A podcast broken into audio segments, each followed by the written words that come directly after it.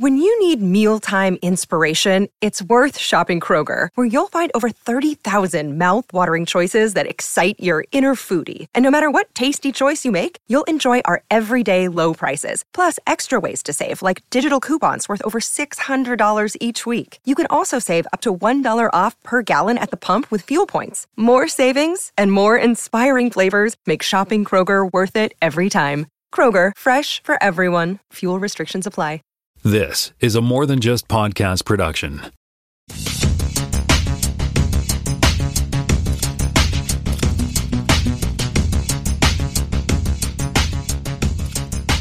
Welcome to Spotcast, Season 4, Episode 7. My name is Tim Mitchell. I am back in Toronto, Ontario, Canada.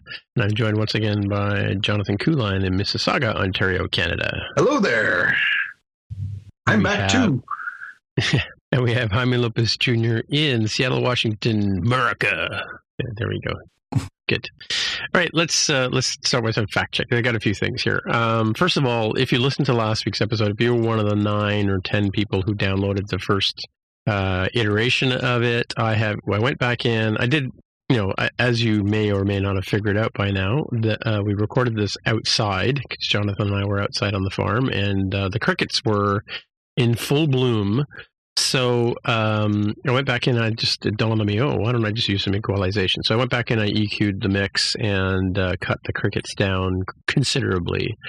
So um, yeah, apologies for that. If you were the first bunch people to listen to the show, but uh, it's better now. It was atmosphere. It was it was a whole Yeah. thing. It was a whole Well, vibe was- there. Well, it was completely different to how I normally mix a show. Like normally, I cut out the stuff when we're not talking. But it in this case, even under Jaime, I had to have crickets going, right? Because otherwise, it would have sounded really weird. Anywho, uh, follow more follow up here or fact check here. Doctor Crusher and Mister Picard. Doctor Picard. No, what's his name? Captain Doctor? Picard. Yeah, Doctor Crusher. I don't have it written down properly. I'll say it again. Dr. Crusher and Captain Picard were supposed to be an item in the first season, and that's what um, Gates McFadden got a little upset about, and that didn't materialize. Um, so she was becoming frustrated with the lack of character development, and for Dr. Crusher. Also, there were clashes with producers, which led to her being released from her contract. Um, and then Diana Muldaur took over, but ironically, Diana Muldaur decided that serialized television was not for her and left the show. And then so Rick Berman went back. I'm sure there was some fan letters as we surmised, or, um, but Rick Berman called her back, and uh, she wasn't convinced until her pal Patrick Stewart called her, and he and cinched the deal for her to come back and play Dr. Beverly Crusher. And the name of the young lady actress who I couldn't remember is Millicent Simmonds, and she steals the show in The Quiet Place, both parts one and two. She plays the daughter of um, I don't know the name of the character that John Krasinski and Emily Blunt play, but she's the, she's their oldest daughter. And um, we, we were talking in, in when Jaime was uh, Jaime was a bit confused about when it was uh, when it came out, so I, I dug in a little bit just before the show. Um, it premiered, had its worldwide world premiere in New York City in Mar- on March eighth, twenty twenty, uh, which was, I guess, it was the beginning of the pandemic, right? Um, there were a lot of postponements due to COVID nineteen pandemic, and uh, the theatrical release in the United States was May twenty eighth, twenty twenty one. So yeah, it took a whole year before it was ready to go. And then, of course, it became available to stream 45 days later, which is when I saw it on Amazon Prime. And uh, I assume it's on Amazon in the States too, I mean. No, it's actually on Paramount Plus because we have that Oh, here. So they, Right. you know, use that as one of their crown jewels for the uh, the, launch of the Oh, I see. Yeah. renamed and much larger This CBS is the All Access. CBS, yeah, CBS All Access. I gotcha. Okay. Um, and it also, uh, interestingly enough, had the biggest opening weekend of, since the COVID 19 pandemic took place. I don't know, I, I would assume that Black Widow beat it, but I, again, you know, what do I know? And then Jaime has a has a bit of follow up here about his ego and HBO. Yeah. So last time I was rambling about how you know when you don't hire Lopez, you end up with problems as HBO did, and I had the timeline incorrect. I thought it was 2015, but looking back at um, actually, I was looking at my own wow, LinkedIn profile. a long time ago. I said, wait a minute. No, this actually would have been in 2012. So it wasn't six years ago. It was roughly nine years ago that they made this error. So Wait, were you? But you were were you an iOS developer in 2012? Yeah. Um, Oh, okay. uh, I'm trying to figure out what job I was doing. you started with consulting iOS, stuff at the Slalom. iPhone 4, so- right? What's iPhone that? 4 was your iPhone 4 was your first four or first. iPhone uh, 4S was the first one that I owned. So that came out in 2011, along with iOS 5. So uh, it was it was early in my iOS development career. That's true, but uh, it wasn't wasn't like that was my first engineering or software development job. So they, they should have hired me, but they didn't. They ran through a whole bunch of mess and have had trouble for the past nine years. So there you go. Let that be word word to the wise. Better hire Lopez. All right, headlines. Do do do do do do do do do do. Um, Jonathan, what do you got for us? Yeah, so let's kick off with some Star Trek stuff. The uh, some news this week that we're going to get the annual Star Trek Day coming up soon. Uh, it is September eighth, Wednesday, September eighth, starting at five thirty p.m. Pacific time or eight thirty p.m. Eastern time, and uh, it says live from the Skirball Cultural Center in Los Angeles, California, hosted by Wil Wheaton and Micah Barton. Uh, Mica Burton, rather. That's uh, Will LeVar Burton's daughter, Mika. Mika. And uh, yeah, so it's featuring a live orchestra, back to back in person conversations with cast members. Uh, yeah, they're going to talk about Prodigy. They're going to talk about Deep Space Nine, Discovery, Enterprise, New World, Strange New Worlds, Voyager, Lower Decks, the Legacy shows, uh, Picard, Next Generation, the hundredth birthday of Gene Roddenberry. It's going to be a whole a whole shindig. Yeah, cool. Star Trek Day. Are you guys going to actually tune in live, or are you gonna are you gonna recap? You're going to check it out on What time is it on? Like does like uh, the same with Star Wars Day. I always kind of miss them live. I always la- end up watching. last year's bits- Star Trek Day was during the day because I remember having it on in the background Yeah, while I was exactly. actually Oh, working. okay. Yeah. This year it says it's eight thirty. Uh, it's eight thirty our time here in in Toronto. Oh, so five thirty Pacific. Five thirty right? Pacific. Is it is it in California? It is. It's live from Los Angeles. They say. Yeah, and and there's some heavy hitters apparently going there, right? Yeah, I mean, it sounds like they're pulling out the big guns, and uh, the speculation online, you know, obviously take it with a grain of salt, but there's speculation that we might see uh, Strange New Worlds trailer, that we Right. might see uh, a little bit of Picard season two. Uh, probably, I think we, I think I would put into writing that we're going to get a um, a look at Discovery next season.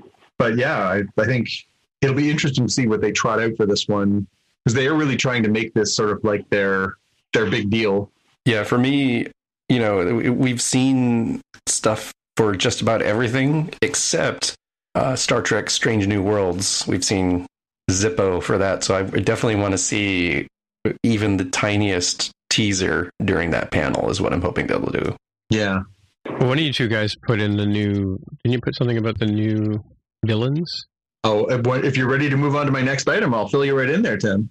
Oh, is that the next one? Yeah, no, I was going to say yeah, because there are some interesting interesting new villains. Why don't you tell us? Yeah. So we got a little bit of, uh, of a, a teaser for that in that they announced uh, two new villains will be uh, beaming up for Star Trek Prodigy.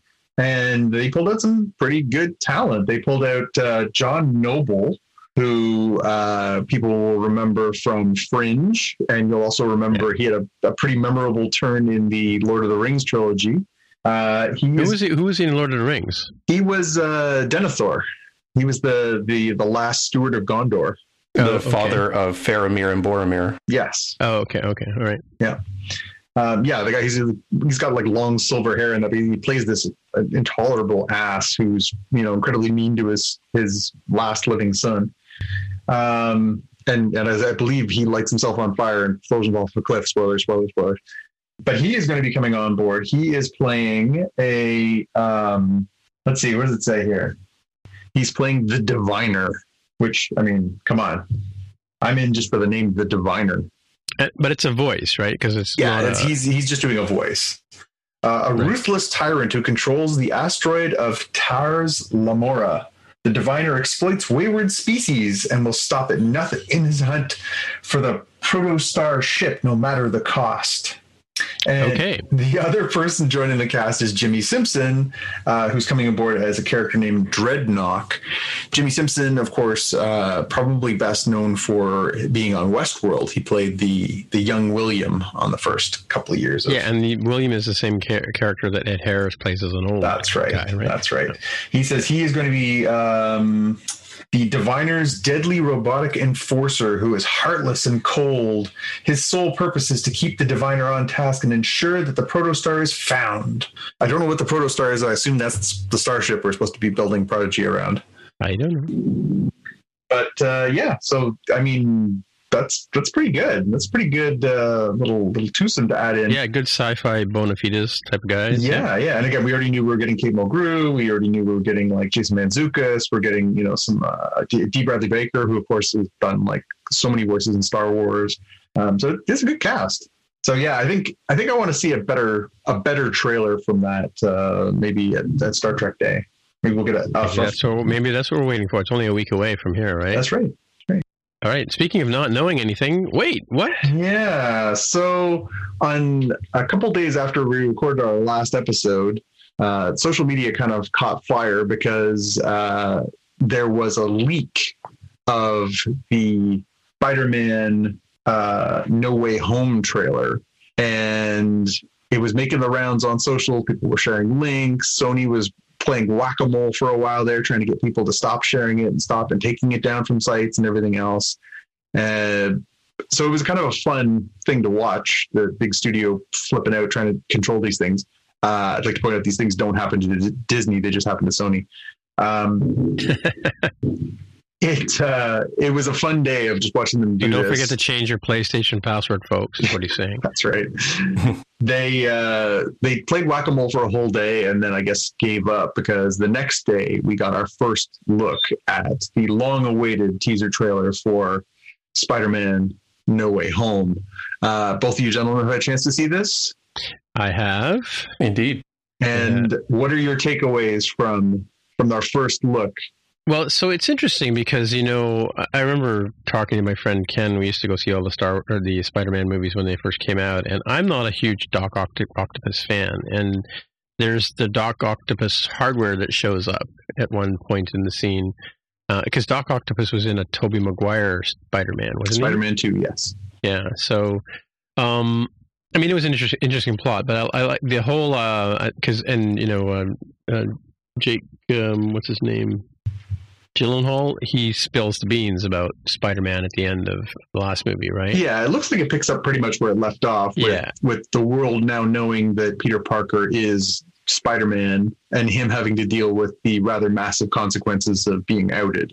Yeah, because I mean, and, and they're sort of playing it up like you would play today, where you know social media would be all over him and, and stuff like that, right? Yeah. And um, I, I, don't remember. I can't remember. Does do, does Perry White ever find out that he he must obviously find out in the comic books, right? In the comics, he does. Yes. Yeah.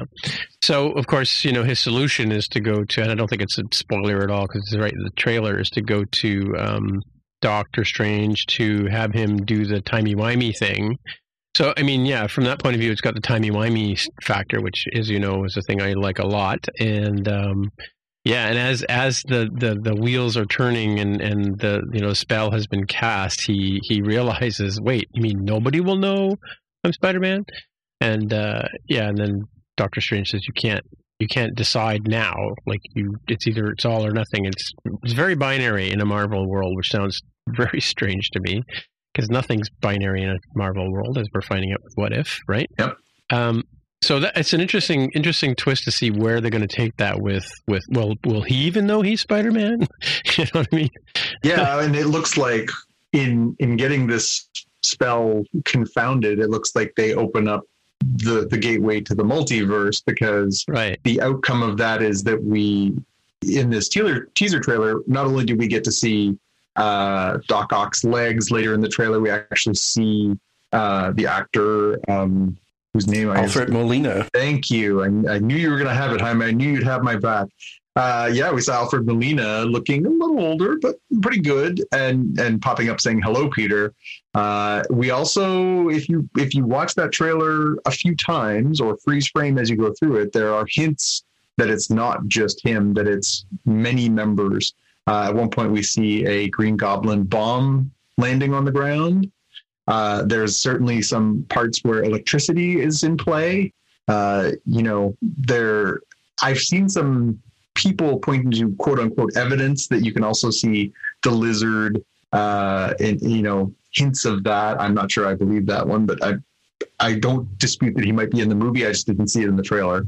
But it seems like there's a whole host of Spider-Man villains. Maybe all of the Spider-Man villains from the original uh, Tobey Maguire films and the subsequent mm. Amazing oh, Spider-Man right. yeah. films, huh. all coming back at once.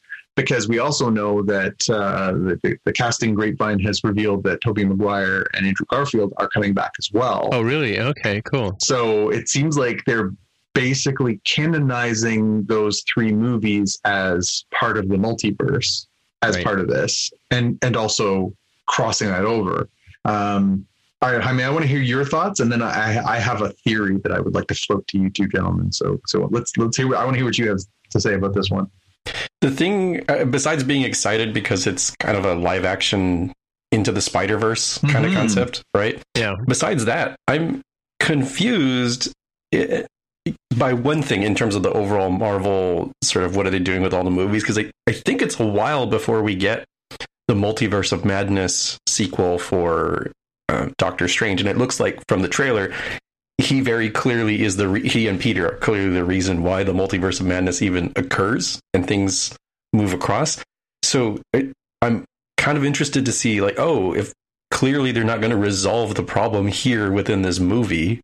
So I wonder how this ties into uh, that upcoming movie and how it ties into the the what if content from Disney Plus as well as uh, Loki's take on uh, the multiverse.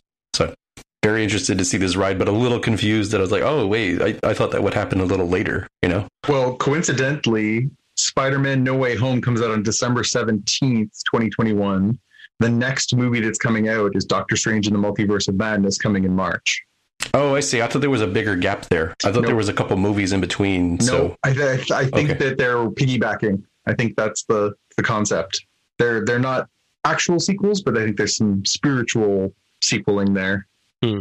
Um, okay, so here's my thought in this: as I was looking through this, going, okay, so they're clearly bringing the whole band back together, and I think your uh, analogy of uh, into the Spider Verse is, is perfect, Jaime. So, at the end of this movie, is there any way we don't see Miles Morales or somewhere in this movie? They have oh, to introduce damn. him into the MCU. They have to. Oh, yeah. They have to. He is just perfect 2020s Marvel character. He's biracial, he's young, he's got a cool costume and cool powers. He's become really popular thanks to that animated movie, as well as being one of the stars of the Spider Man PlayStation video game. His comics are hot. I just don't see how they don't use this as a as a springboard for that. And if they don't, I think they're making a huge mistake. Yeah, that, that that's. I, I have to imagine that even if it's not specific to this movie, this movie and the Doctor Strange movie will give them an excuse to introduce the character.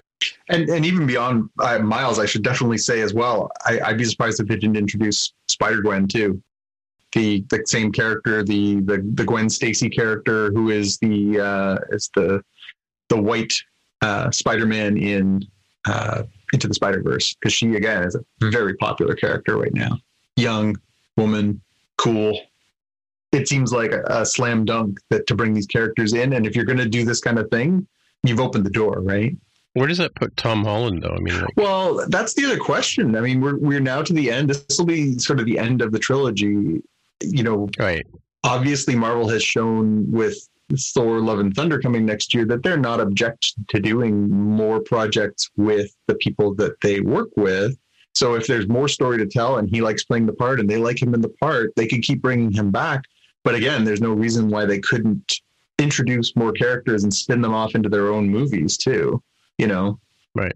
You could. There's no reason why you couldn't have you know Tom Holland playing Peter Parker Spider Man and have a different movie that stars you know a young person playing Miles Morales or or Gwen Stacy or or anything else.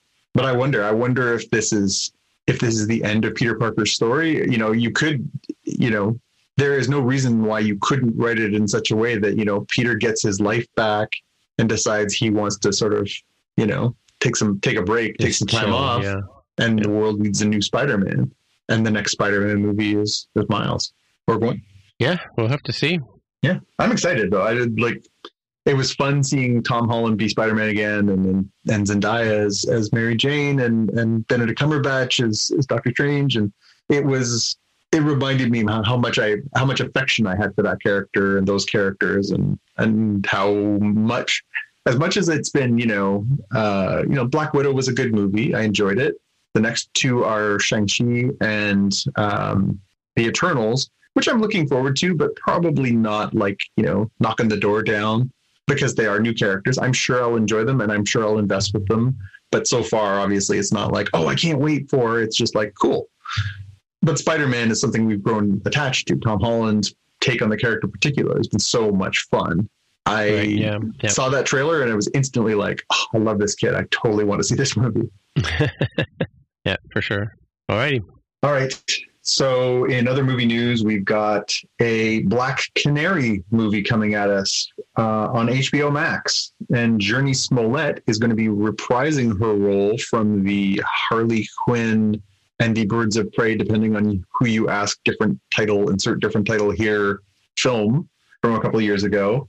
Uh, Was that a canary in that movie? Oh, sorry, was that a character in, the, in, the, in those movies? It was. She was the one who Oh. sang at the nightclub and was a martial artist, and then uh, yeah, she's um, she's getting her own spin-off movie. So Okay. it uh, Oh, but this is a DC universe, so I don't really know. it is the DC universe. It, it, Don't it- have much hope for it. Yeah. you know, again, I, I thought she was fine. Like uh, the movie was pretty unremarkable. It was it was fine. Have we, have we seen the second Suicide Squad yet? I think Jaime has. You and I don't Yeah, I know he. have no yeah. availability to watch it, short of going to a movie theater, which is not happening. Right. Right. But hmm yeah, I think uh, I don't know how to feel about this one. I'm not. I can't say I'm excited. I mean, I thought she was fine. I thought that that movie was fine. I didn't think it was enough to inspire spin-offs, but Hmm. I do think that having more uh, black leads in movies is really good. So I'm down with that. But I don't know. It, it, it, hopefully, they do a better job with that one than they did with the Harley Quinn movie. Yeah, it'll be interesting to see what they end up doing with the character. Um, I'm trying to think. I don't know that I've ever seen Black Canary as uh, like a main character, so I don't have a good sense of the character. Like I usually seen him, uh, you know, with with teams, with uh, paired up with somebody. So it's not a character that I'm uh, quite as familiar with, but you know, that's kind of the fun of what they're doing here, right? Be able to do Mhm. some of the things that are a little bit um, not in the mainstream.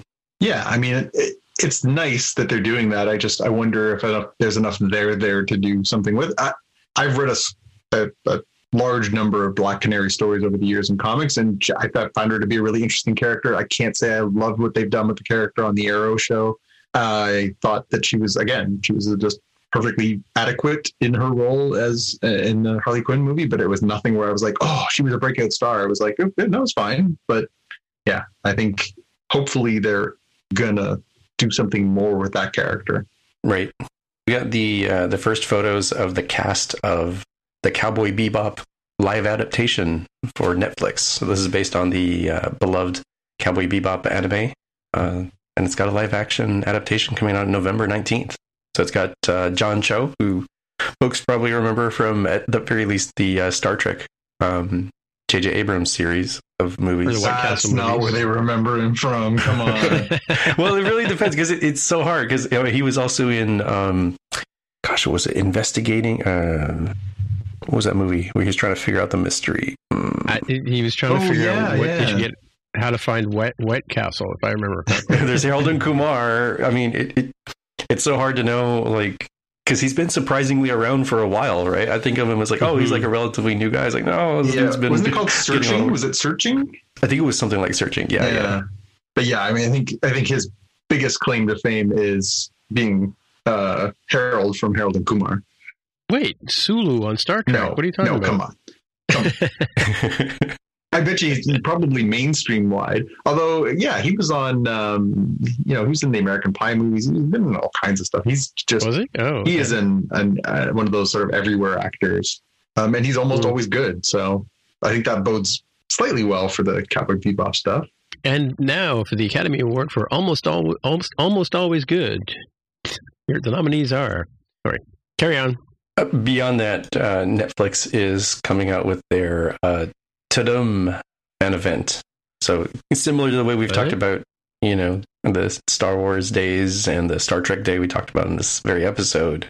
They've got a three-hour event show where they're going to cover, uh, you know, a bunch of shows and movies and stuff that's coming up. So that is when are, when are they doing? Starts at 12 p.m. Eastern on September 25th. So that'll be uh, you know 9 a.m. Pacific. You can do the math for your own time zone if you're not one of those two. Hmm. All right. So So, so, on a level of zero to 10, how invested are you in a live action Cowboy Bebop starring John Cho? Hmm. I don't know. It it's so hard to outdo what the anime did. It did. It's so classic. Um, however, it has admittedly been decades since I've seen it, so maybe I'm open to see what uh, a slightly different interpretation might be. So, is this on a one to ten? I'm probably. yeah. I'm like a high six or a seven. I think. Ooh, wow. I That's think I'll watch, but I don't know. I'm like, oh my god, I'm gonna see it like first weekend. I'm like, yeah, I'm definitely gonna add that to the the watch list. Yeah. I feel like I shouldn't actually watch the original before I do this, but I don't know. Maybe, yeah, maybe, yeah, yeah. I have no frame of reference myself, so Matrix 4. So we knew this movie was coming. We knew that it was happening. this is this is the daughter of the Wood Chase. No, it is not. This is uh, so. As you'll recall from a previous episode, both of the uh, siblings, the Wachowski siblings, have uh, transitioned. They are both women now. Oh, I'm sorry. Yes. so okay. this is uh, one of them. only one, not both. Right. Uh, so we knew that we were getting a Matrix Four, and that's what we've been calling it all along is Matrix Four. But we now have a name. The name is The Matrix Resurrections, which I suppose makes sense Okay. because they would have to be resurrections to have Neo and Trinity and Keanu Reeves and uh, uh. Moss. Carrie Ann Moss because they both died. Hmm. I am curious to see how they unfold that one.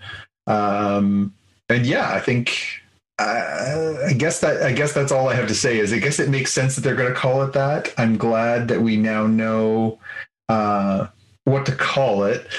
I wonder. I wonder as I look through this this article on Deadline. They say that they've unveiled a trailer at the CinemaCon uh, event last week, and Oh, so we haven't seen the trailer. they anywhere haven't dropped a trailer for the public. They only played it for Right. um, distributors and and uh, Insiders. insiders.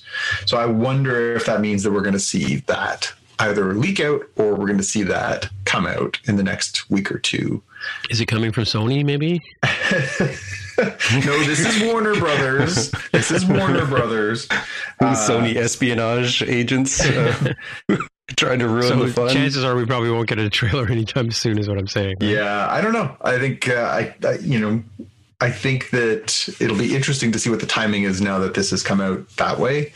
But I'm curious, given the little description they've got here on Deadline, as well as you know, again, we knew that they were bringing back some, but not all of the cast from previous iterations. Why we're not bringing back Morpheus, I do not know, but hopefully that will be Hmm. made clear.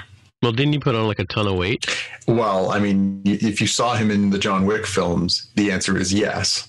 Well, Not John that Larry Fishburne has he ever in been. Blackish? Isn't he in Blackish too? Yeah, I believe he is, but uh, again, not Yeah. that Larry Fishburne's ever been a small guy, but yes, he's he's definitely um, not in He was kung like fu in fighting shape, something or other. Yeah, yeah. but still, I think it will be interesting to see this movie play out. Obviously, it's centered around the love story between uh, Neo and Trinity, so will be Right. interesting to see how they bring them back to life. And Well, the architect did sort of explain that in the movie that you know he keeps coming back again and again and again. But then the like whole point of Neo sacrificing himself is that he's changing the cycle. He's he's Right. changing it so that it's not the I guess it didn't work. I- did it. yeah, really. They restored him from backup. That's that's right. All right. Cool. That's right, folks. Always back up your Neo. I mean your data. Um and Jaime, one more some good news from Disney. Good news. Yay, good news. Yeah, they're continuing their pattern that they've established with uh, what have they done? Uh, Mulan went through this. I think Um, we know that Black Widow would do this the same thing in like a month or two. When they launch the, you know, it streams, you know, like as if it was in theaters, but launches on Disney Plus with the premium pricing of thirty dollars US. You eventually just have it for free as a regular Disney Plus member, and uh, Cruella is free as of yesterday, since we're recording on a Saturday here. So August 27th, which I believe is roughly three months after it released in uh, on Disney Plus. Which is yesterday as we record. Yeah, yeah. So cool to see that if you, if you just wait it out and pay your uh, seven ninety nine a month for other stuff like. Uh, so we could stop the podcast now and go watch Cruella. Is that what you're saying? Yeah, for for effectively free since we're already subscribing for Lower Decks, right? Right. Yeah. Mm. No, Lower Decks is not Disney Sorry, not Lower Decks. Uh, we, we were doing. What if? um, What if? Well, I was doing. Yes, what if? What if, yeah, and before that, uh, Bad Batch. Sorry. See, it's it's so hard to remember where these things are. Um, especially since a lot of the TV, the smart TV platforms, uh, whether it's uh, actual smart TV or the you know the various streaming boxes, are kind of trying to blur the lines of like you just find the content and it links you to Hmm. the correct account. But good, Cool. good, good catch on the correction. That it's always good to avoid fact checks in the future. Yeah, proactively, having- preemptively. Having, we hate having to do fact checks. Yeah, it's horrible. Well, we got into that part of the show where we talk about Star Trek Lower Decks. And as Humphrey Bogart said to Lauren Bacall, we'll always have Tom Paris.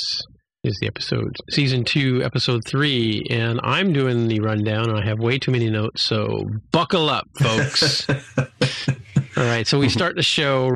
Ransom is welcoming Boimler to the to the Cerritos, and uh, he mentions, you know, offhandedly that they have tightened up the security protocols. And if you have a problem, just flag Mr. Phillips, you know, the the suck up guy that's always following him around.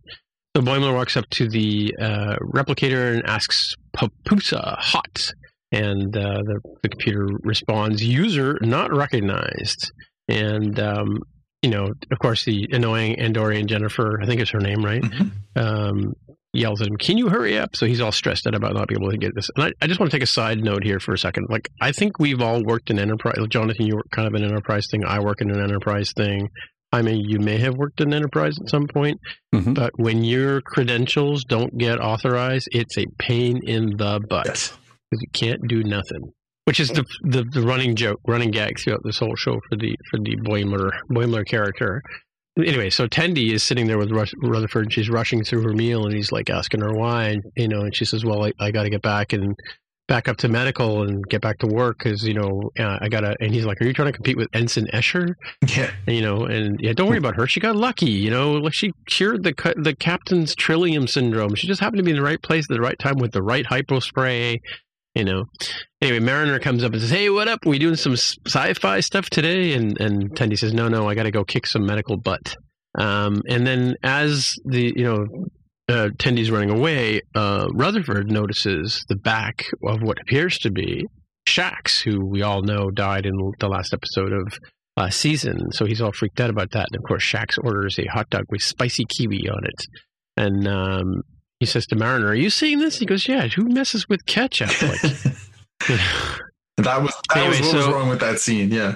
Yeah, so he was totally she, he's totally freaked out about about uh, that. So that's the setup for for Rutherford's journey in this episode. Um, and he's like, you know, uh, w- will he tell me how he came back? And Mariner's like, nope, they never tell us. You know.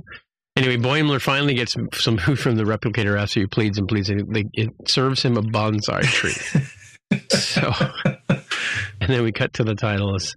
Or the, the doctor T'Ana calls Tendi in to, to, you know, since she's the lowest, you know, ensign who will ask the least amounts of questions, to count to go and pick up something for her. And uh, it's a family heirloom, so please keep it quiet, but just go off to Qualor 2 and get it for me. And um, so Boimler's all excited because he gets to meet Tom Paris and get his Voy plate signed. And uh, he has plates from all the character, all the bridge crew on uh, on the Voy, which is short for Voyager. The void, yes, the void. Yeah, Voy. Um, and he's got plates from uh, from all the way from Janeway to Kim. And uh, so, you know, and Mariner says this. I, I, I vaguely remember this episode, but Mariner, Jaime is the big Voy, Voy expert here, I should say. Um, he said, she says, "Is he still a salamander?" so apparently that he's he was. Like, there wasn't a they basically devolved or something like that on one episode of, of Voy. Um, Voyager, for those of you driving at home or transporting at home, but Voy. Um, as and as uh, Mariner says, you know, it saves saves so much time to just say Voy, right?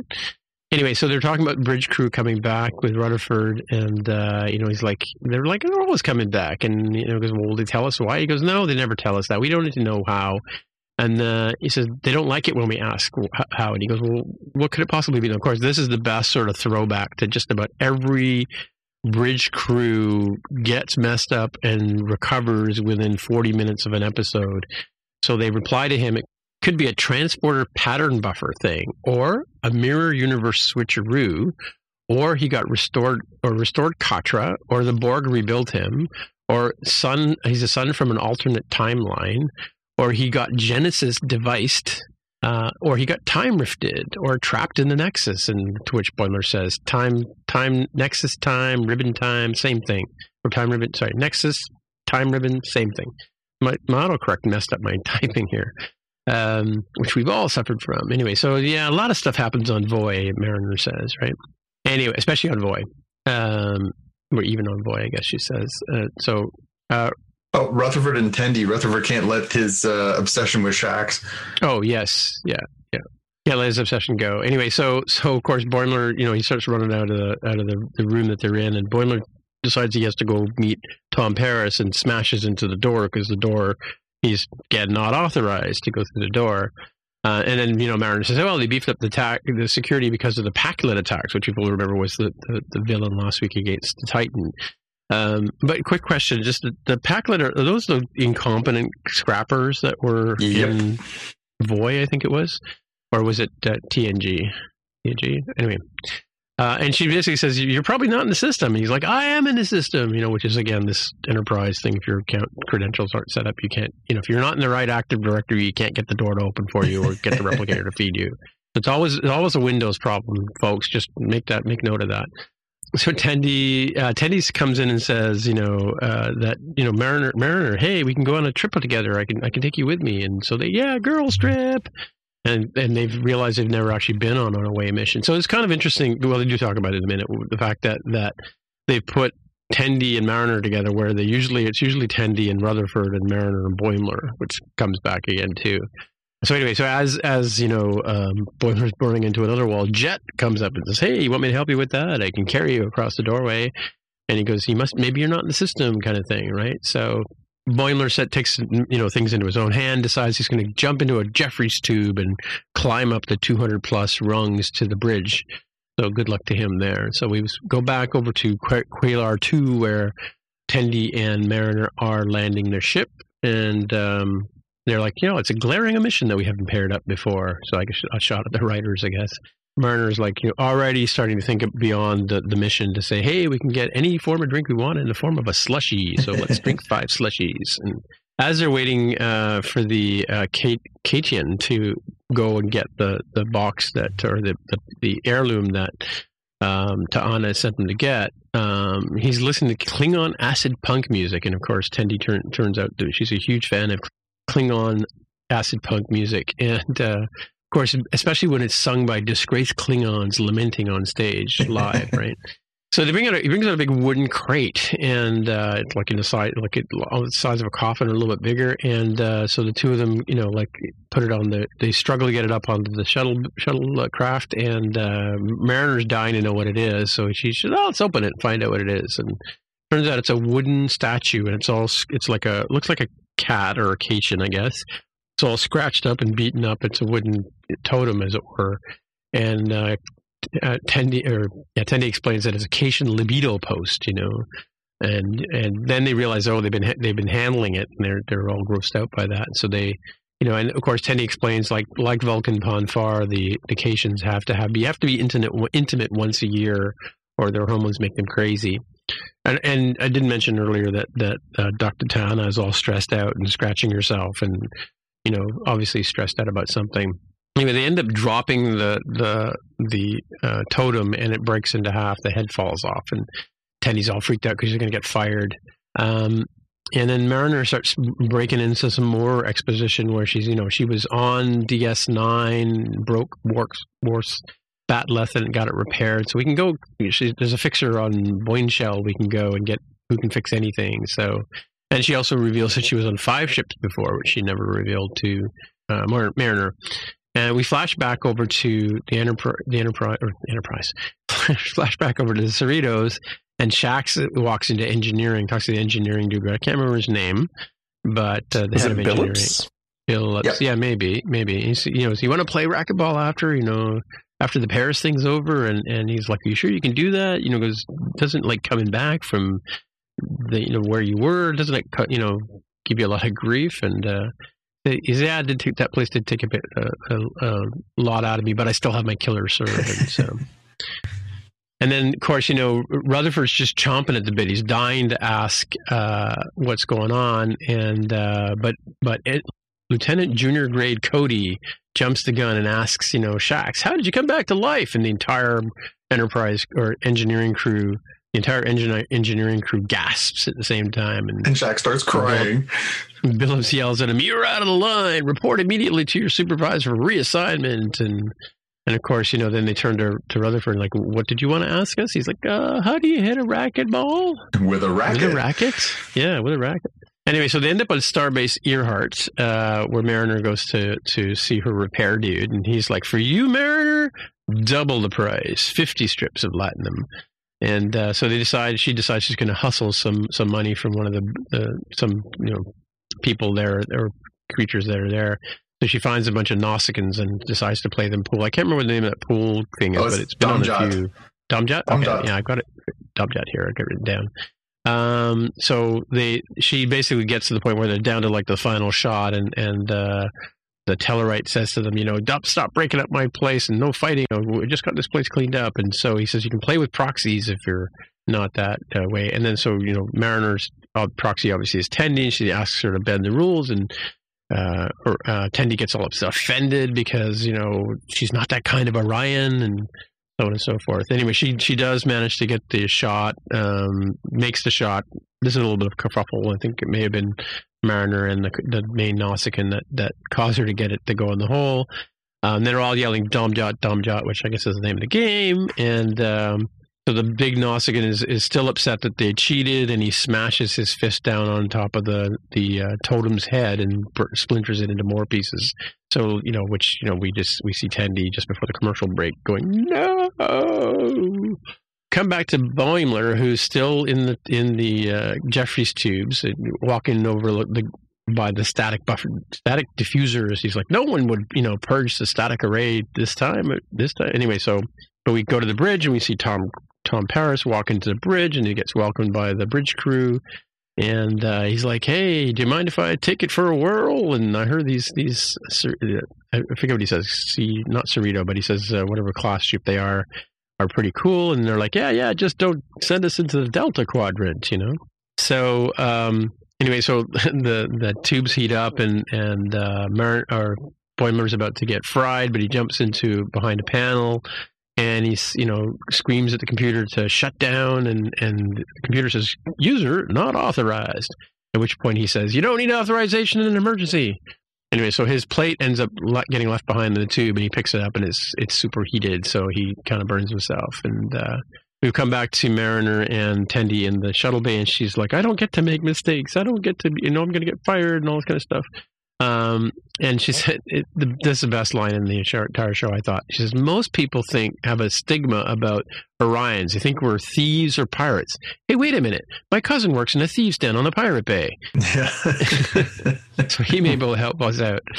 Uh, as long as they're not, as long as you're not bothered by the the optics, Mariner says, you know, uh, we can do that. So um, they they realize that they they would kill uh, um, Mariner just for being human if she went into the pirate bay. So they she decides to to spray her with a spray that turns Mariner into green, and she's like, oh, cool.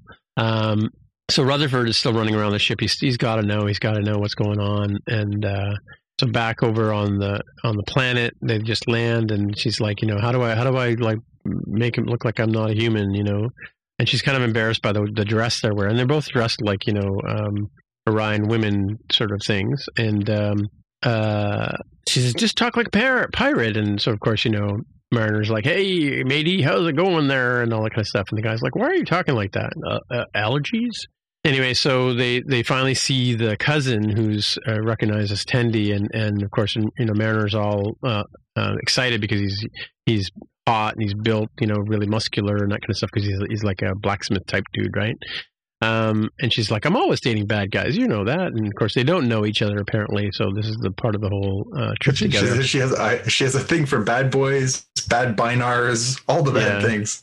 Yeah, all the bad things, all the bad different kind of relationships you could have, as long as they're bad. Um, so anyway, she walks up to her cousin and he he's like, "What are you doing here?" Blah blah blah, and she kicks him and and uh, yells at him, "Just dude, you know, you need to fix this right away." And and she's Marin's like, "Whoa, dude, what what's this all about?" She goes, "This just just the way it has to be, like you know, kind of thing." And he calls her the mistress of the winter constellations, which you know, Mariner's like, "What is that name about?" She goes, "Oh, it's a name I lost left behind long ago." And um, anyway, so Mariner start, uh, makeup starts to fade, and or the green effect starts to fade, and uh, you know the cousin notices it, and he's like, "She's," and Tendi's like, "Shut up!" and kicks him again, and and uh, he goes, he calls her D'Vana, which you know. Um, Mariner's like, oh, I didn't know. What's this other name you have? And it turns out it's her. It's my first name. And you know, she's, oh, I thought you were like Tendi, like a single word, like you know, Odo. And Beckett, she says, she calls her Beckett. So she's like, in, like showing that she knows that. Anyway, so the Orions notice that she's got false green on, and they start attacking them. Uh, meanwhile, we flash back over smash cut, as Jaime would say, over to Boimler, who's still stuck in the tubes, and uh, he's he's gets trapped by the computer because he's not authorized to travel through. And the plate on Tom Paris on the plate starts talking to him and coaching him, and you know, you're Brad Boimler. You know, open a panel and figure it out because you know another trope on Star Trek is anytime they have a problem, just open up a panel and start poking around, and they solve whatever the problem is, right? So they, anyway, so so Tendi and, and Mariner are, are running for their lives and they're climbing up these elevator shafts, cables, and um, they something bumps them, and, and uh, Mariner starts to drop her her half of the totem, which is wrapped up, and uh, so Tendi has a choice between saving um, the package or saving Mariner. Mariner's like, eh, take the package. I'll, you know, get on with your mission, whatever. And so Tendi ends up dropping the the package to knock all the, the chasing Orions off, and then they, they get up there, and so now they have to figure out how to explain to Dr. T'Ana about they've completely messed up. Boimler's still stuck in the Jefferies tubes, and uh, oh no, uh, yeah, she dropped the package. I'm gonna skip ahead to Rutherford. Finally meets Shax in the lift, and he, says, "Hey, baby, there, what's going on?" And uh, as Shax loves to call him, and um, you know, he's, he says, "I got to know, like, why, why, why can't you tell us, you know, what's going, what goes on, like, why you guys." And Bridge Crew are able to return. He goes, "We're not, you know, it's not some secret or whatever. We're trying to spare you from the dark truths."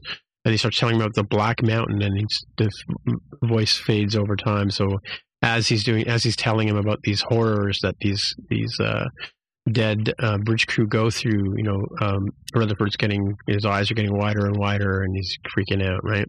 So anyway, um, so Boimler ends up because of all the, the the heat, superheating, and that kind of stuff. His skin turns all red. He ends up looking like a Kazon.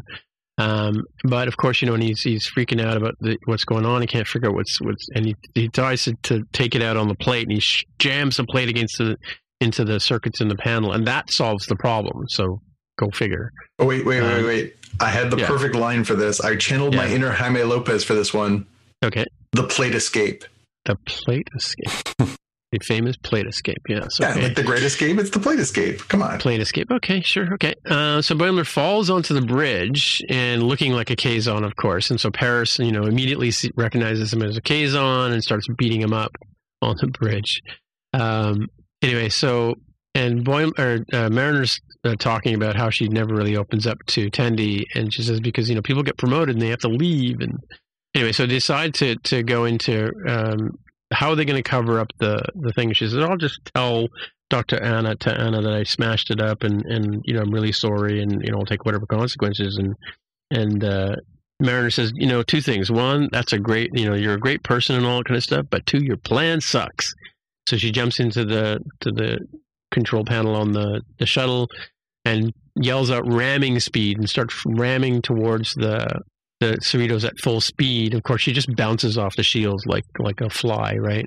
Um, but at least they have the ruse that they, they smashed the, the totem got smashed in the crash, right? And she starts yelling about how a bee got into the shuttle, and you know, of course, uh, Ransom's like, "How could a bee get in into the shuttle in space?" You know, kind of thing. But sticks to her sword, and of course, he's going to send her to the brig, of course, which is you know how we usually end up with with Mariner at the end of the show.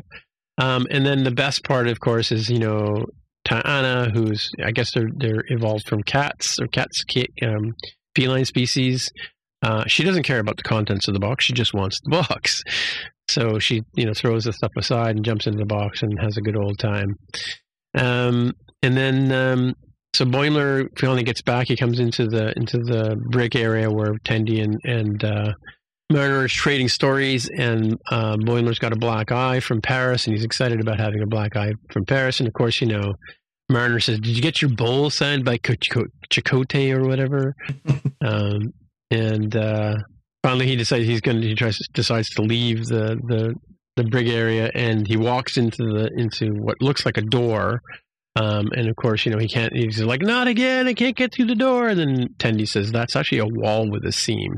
So, um, and then you know Rutherford. Uh, they ask Rutherford about the uh, thing. He's he's like cuddling himself in in silence there, and he won't tell him about you know the horrors that he heard about. And and of course, it, we end with a, a Klingon acid rock ballad about a Klingon who eats his own hand, and that's how we fade out to black.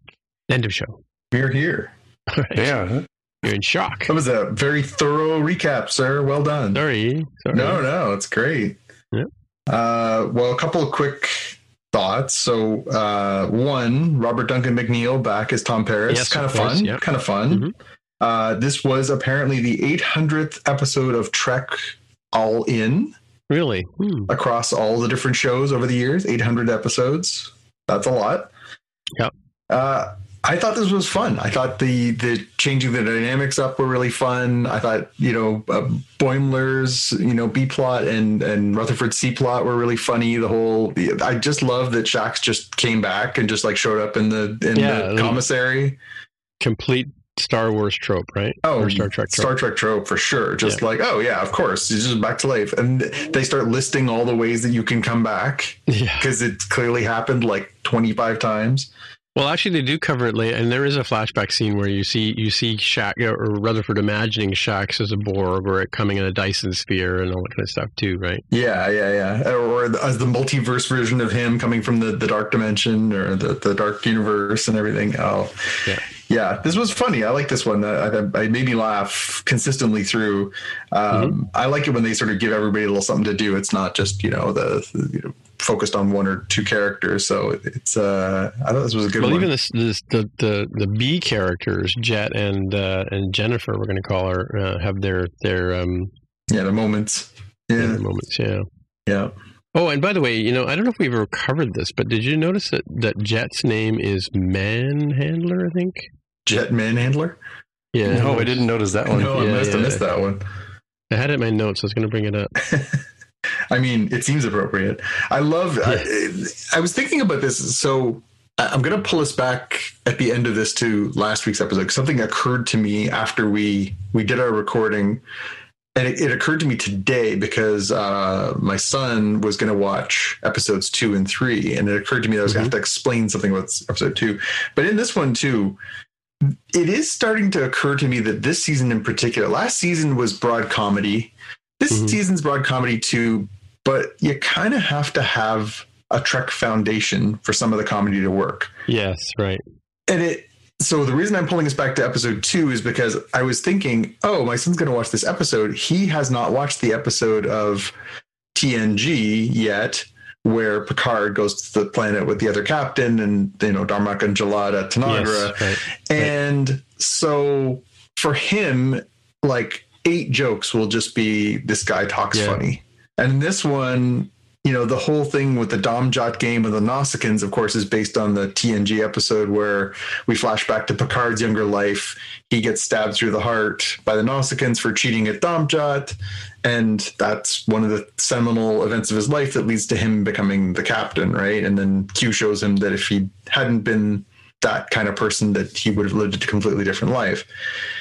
so that scene on its surface, I, I think will probably still work. But it occurred to me like I was laughing hysterically as it was happening because you know there there's the Domjot table, there's the Nausicaans, like it just mm-hmm, playing out mm-hmm. like perfectly symmetrically like that moment in that episode. So the layers of humor were so much deeper for obviously Star Trek fans.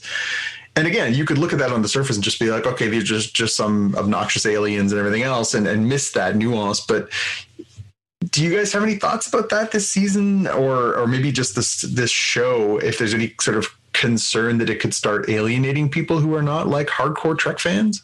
Well i mean yeah i mean like the whole listing of all the tropes of i mean it's funny like you know when i started making notes on it i'm thinking they probably mentioned four things that you know could, could bring a, a, a character back but they list like eight or ten.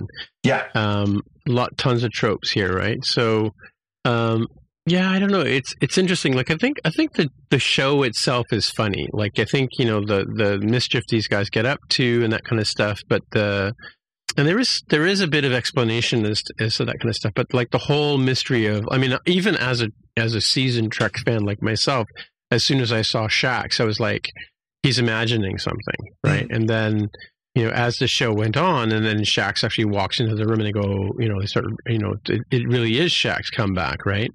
Um, that to me, like that, that was, you know, it's, it's, you know, from I know from one episode to another, like you know, they killed off Tasha Yar, but they never brought her back. Well, actually, they did bring her back.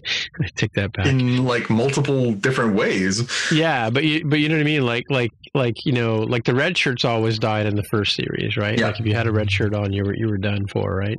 Although there were a few done, that was a few times when that that wasn't necessarily true, but but in most cases, right? Like because there were some red, some ladies wearing red dresses that survived.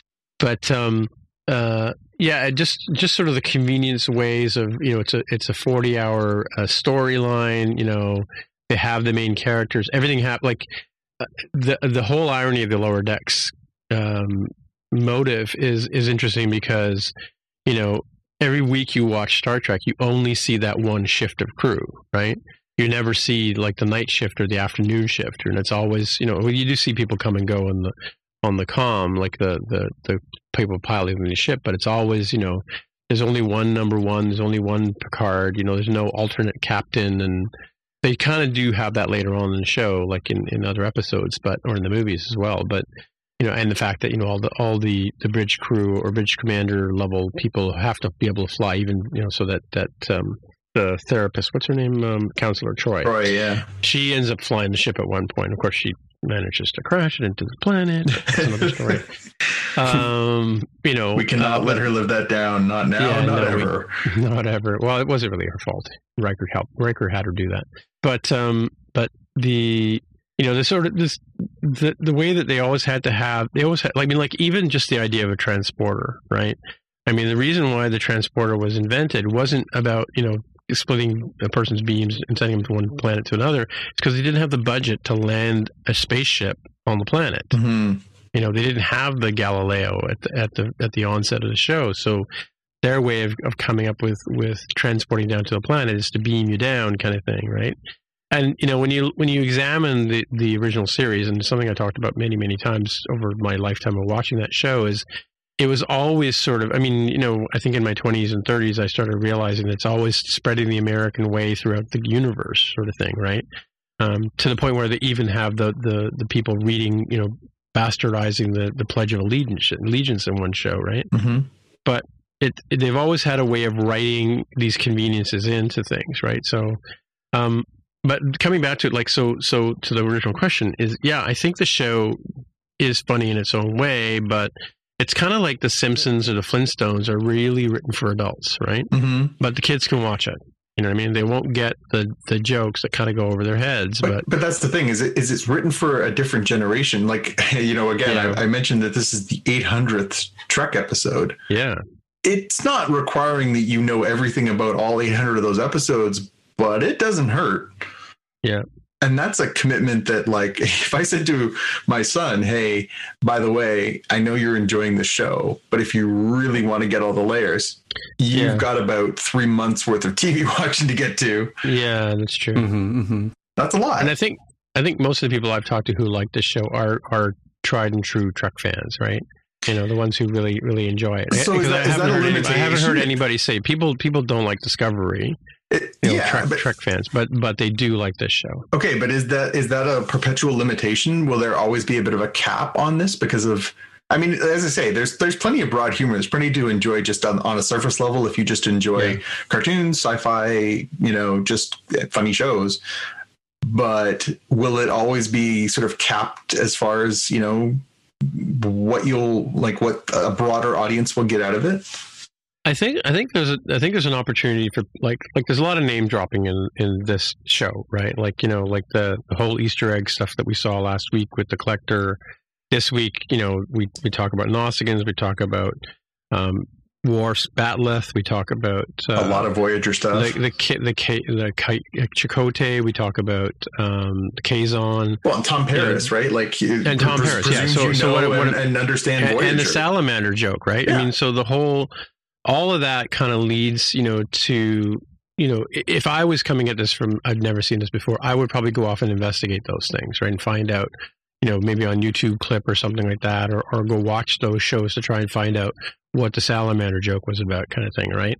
Mm-hmm. Um, because because like I couldn't remember what a Kazon was until I until I went back and watched it again. I did recognize the fact that Boimler was kind of looking red, and of course, so when he gets eh, confronted by when Paris confronts him, you know, the Kazon was one of the was one of the protagonists on Voy, right? Mhm. Um, and it does save a lot of time to say it that way but um, you know, uh, you know, it, it, yeah, I think I think it's you know it's it's good. I mean, like there are like I like I can't remember the name of the the Billups, right? I couldn't remember his name, right? So there's kind of there's some things on this show that like I didn't remember that Mariner's first name was Beckett, you know, until till Tendi well, said and, it. and we but- knew that uh, that Tendi's name was D'Vana. We knew that from last season.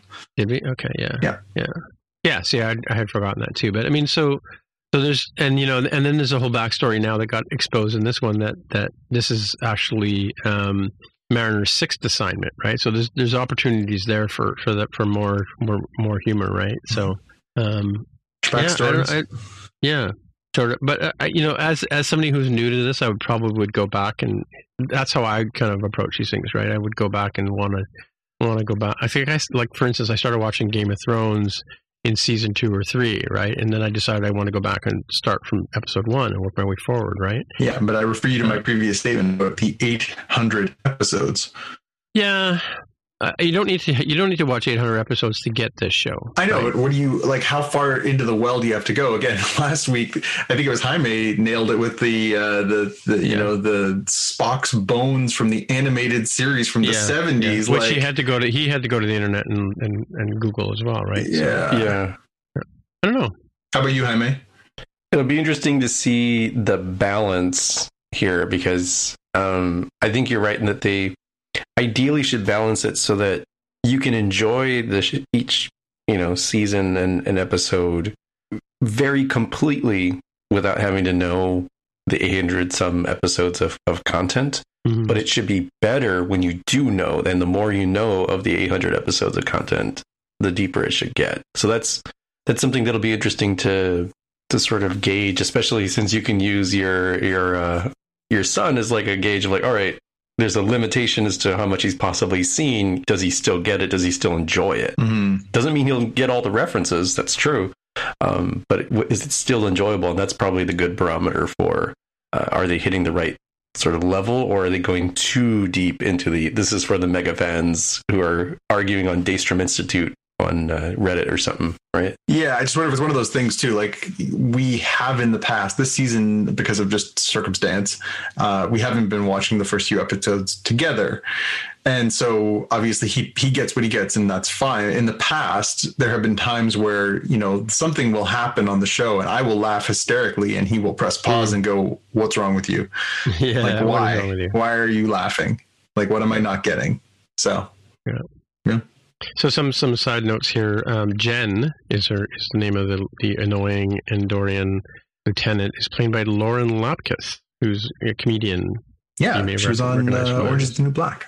Yeah, and other things too. Um, and what was I also? Oh, and, and so I was reading here on IMDb that they're saying the play on the name is from uh, they're saying that the "We'll Always Have Tom Paris" is a play on "We'll all have always have Paris" from TNG. But I go back and say no, No, it's it's, actually a line from Casablanca, Yeah. right? Yeah. Which is why I mentioned uh, Humphrey Bogart for those of you transporting on home. Yeah. But yeah, so it's I just yeah, I love how you know the internet takes over the, the next generation takes over the the memes, right? That's right. Yeah. I'm looking at you, next generation. All right. Do you want to move on to what if? What if? As if. All right. Well, let's move on to what if. So this what if the world lost its mightiest heroes? Yes. This this was a this was a, a bit of a departure from our first two episodes, which were overall pretty fun, light adventures. Mhm. Yeah, y- yeah, I think overall both the both the first two episodes were sort of humorous and light. This one was devoid of humor. It was like a murder mystery, a straight up Right. murder mystery, and it was interesting. Uh, You know, I don't. We obviously don't need to do a full recap just to know that like it basically explores the premise: what if the Avengers never got together? Uh, and sort of explores this this you know mystery as as all the original Avengers through the, through the course of the story, uh, which sort of overlaps the time frame of Iron Man two, Incredible Hulk, and um, Thor. Right. What if all the characters died? And then sort of the murder mystery surrounds, you know, how, why, who, all that stuff. It was uh yeah, it was a bit of a bit of a I found it a bit of a left turn. What did you guys think? Yeah, I, I don't know. It's uh, uh, so. Is this? Are, we're supposed to think this is a. Uh, like these three shows we watched so far, it's not necessarily the same timelines, right? No, Is that the they're they're all from different Yeah. parts of the multiverse. Yeah. Whether or not parts of them overlap in the future, I guess will play out over the course. We're we're now one third of the way through this season of What If, and still Well, there's no sense of cohesion other than the watcher saying, "Hey, check it out! Something weird happened over here." Yeah, I think that it, it was interesting from the point of view of like the that Sam Jackson's uh, character always um, says, uh, Nick Fury always says, you know, that the the Avengers is a concept, not necessarily these particular people, Mhm. which I think is the storyline because it, it- you know, and then I I was also.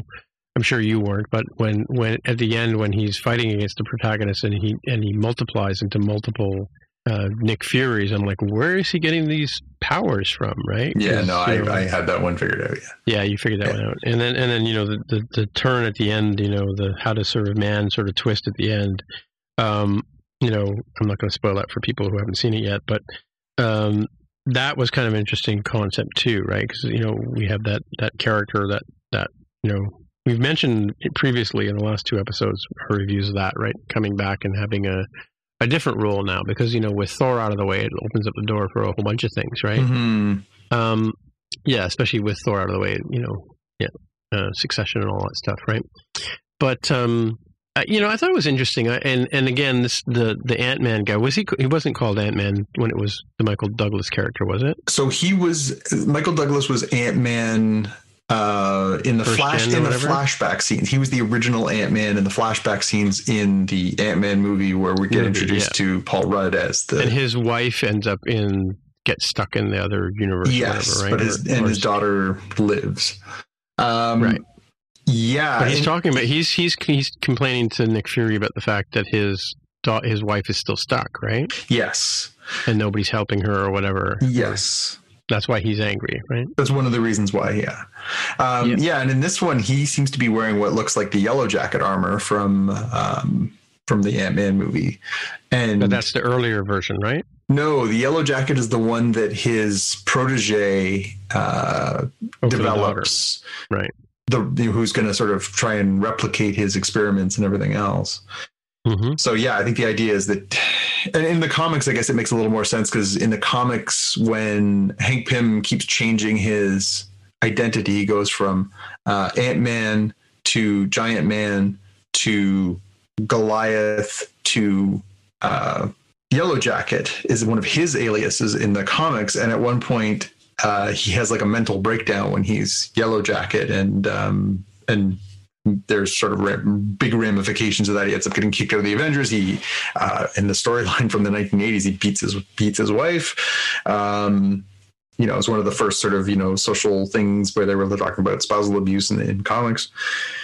So it makes sense for him to be in that yellow jacket armor. It's yet another clue that he's sort of off his off his nut in this one. But um, yeah, I, I, I thought it was it was okay. I, I will be honest that the thing that really didn't sit with me on this one is that while we had Samuel Jackson playing Nick Fury, uh, uh, and and uh, Clark Gregg was was back as Coulson, and that was nice. And we did yeah. have some other voices, like Mark. Okay, so there's a couple things. Like Tom Tom Hiddleston came back and played Loki. That's cool, but it was clearly not um, Robert Downey Jr. as Tony Stark. It was a, a uh, voice actor named Mick Wingert. Hmm. Rumlow came back, and it was actually Frank Grillo playing uh, Rumlow. But then the one that really took me out of it was that it was Black Widow was not uh, right. Scarlett Johansson. Yeah. Uh, it was uh, sorry, I wrote her name down in here. Where did I write it? Um, but yeah, it was a completely different actor. And same thing with Jennifer Connelly wasn't the voice of Betty Ross. It was an actress named Stephanie Panisello.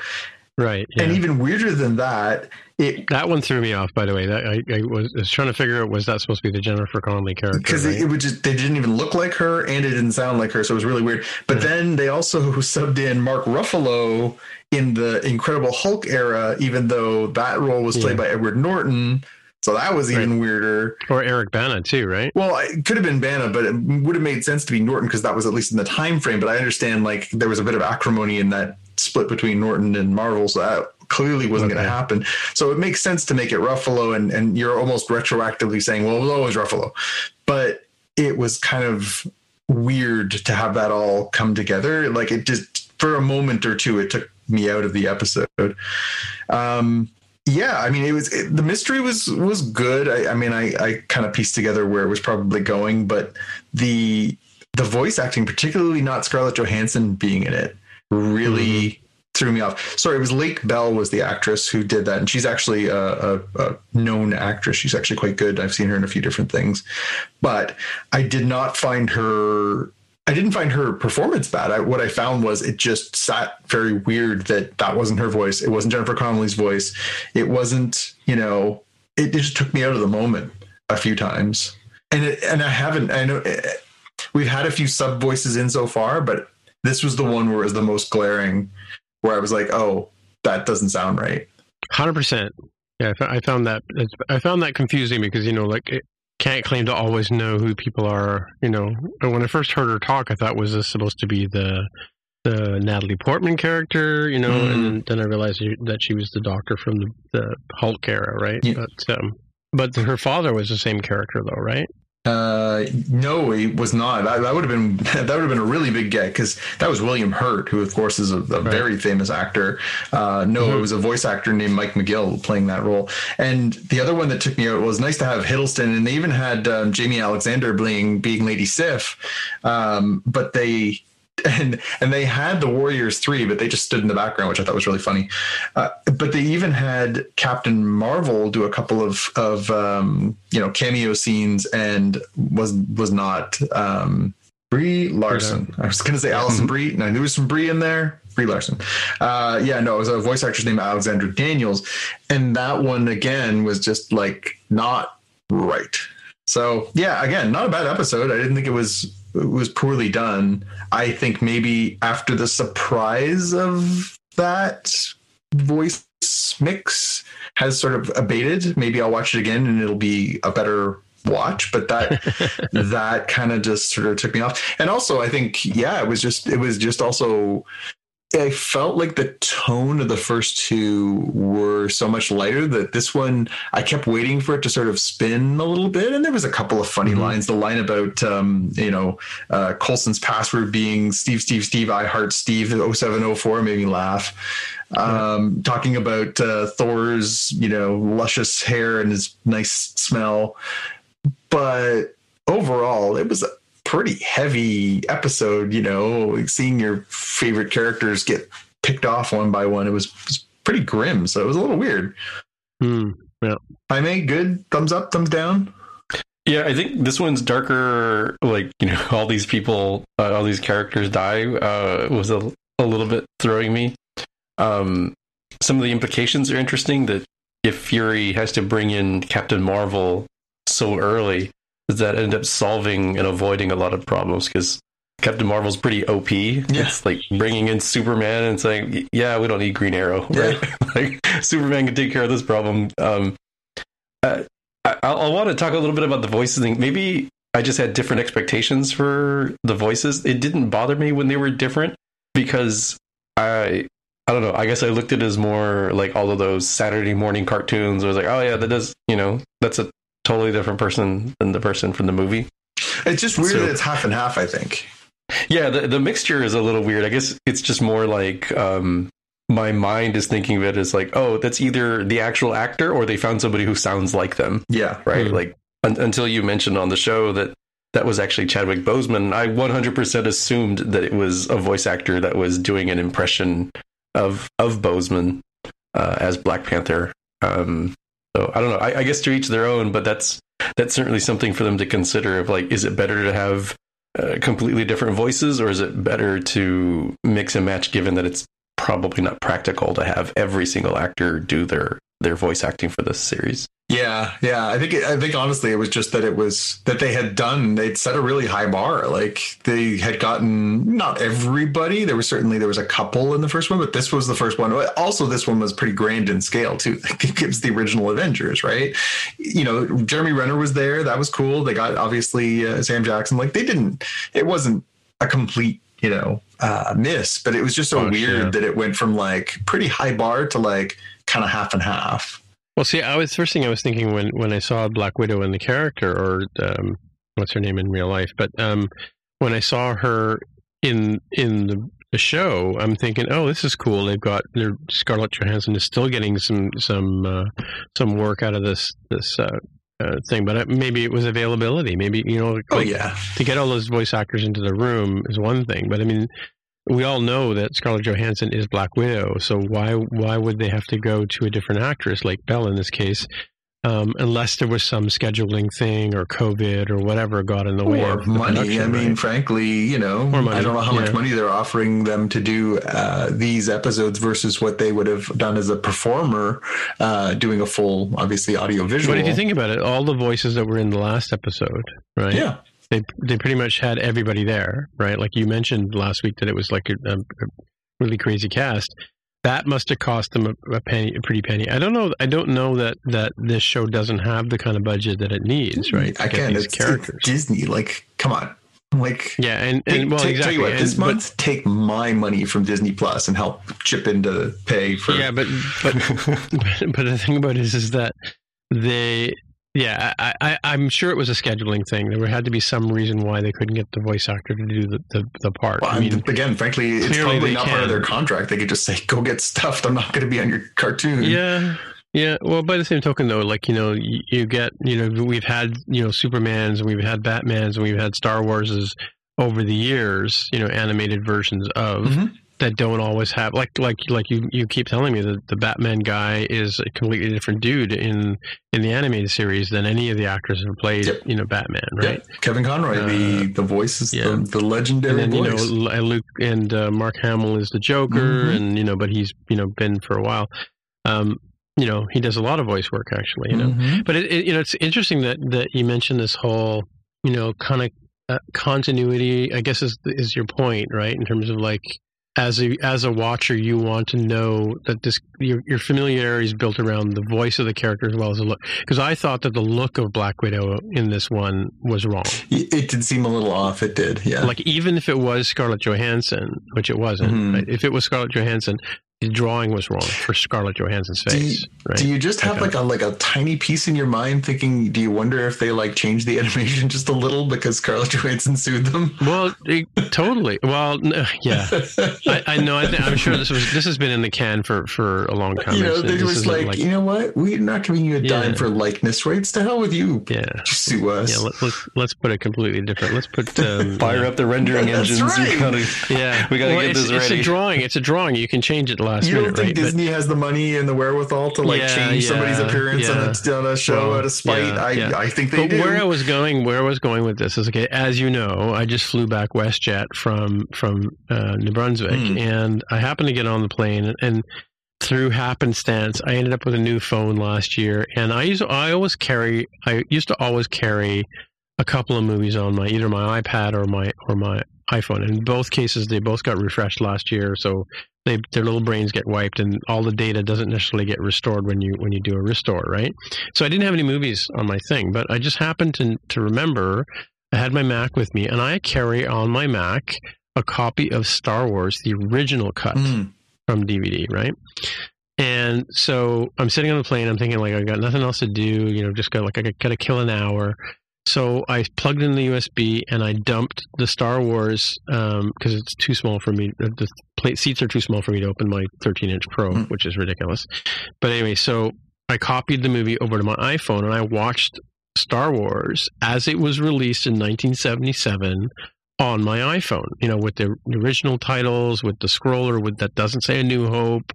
And I watched this thing, and I got all the way up to the part where they they're rescuing, or they're in the they're in the trash compactor before the plane landed, right? But and I've not, I you know I put Star Wars on all the background. If it's on the TV in the background, I'll I'll put it on, and I'll you know do my stuff, and I'll kind of look up at the shit the thing. I've seen it a thousand times, so it's not like I need to to watch it again.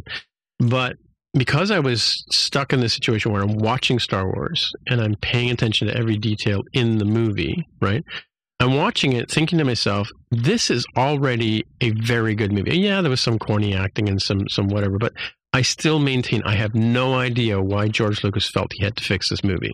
Like even the scenes at Mos Eisley, where you know, like he had actors walking back and forth, and he had robots going, you know, droids going back and forth. He had like you know the large animals sort of painted or, or whatever macked up in the in the background. You know the scene with the Jawas and and the the transporter that picks up the the two droids.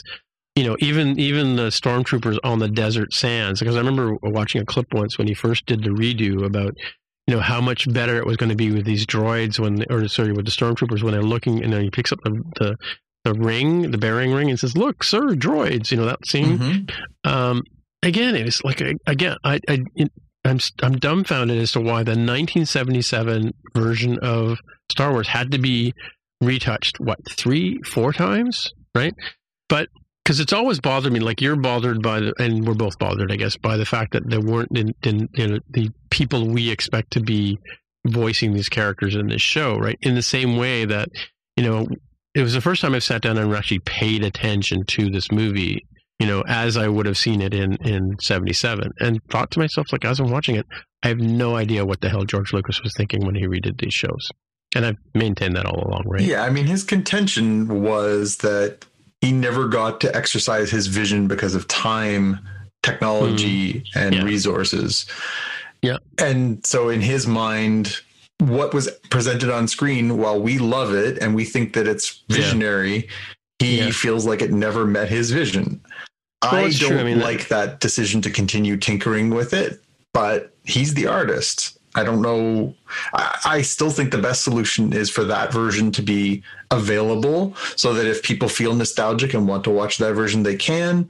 Again, uh, But same with Blade Runner. I mean, like it would be nice to be able to watch the original. I mean, I have four copies of Blade Runner because there are four different versions of it, right? So yeah, I mean, I, I think that is probably the the most logical way to approach it. But I don't know. I mean, if you know, if Leonardo da Vinci comes back and wants to, you know, repaint the Mona Lisa, did I get those two right? Um, Yeah. then you know, which is apparently a self-portrait, by the way. I don't know if you if know he takes that down off the wall and says, you know, I never really liked her smile, I could never capture it, but now with today's technology, I can whip Yeah. that sucker into Photoshop and I can put the better smile Yeah. on her. Yeah. Is that wrong?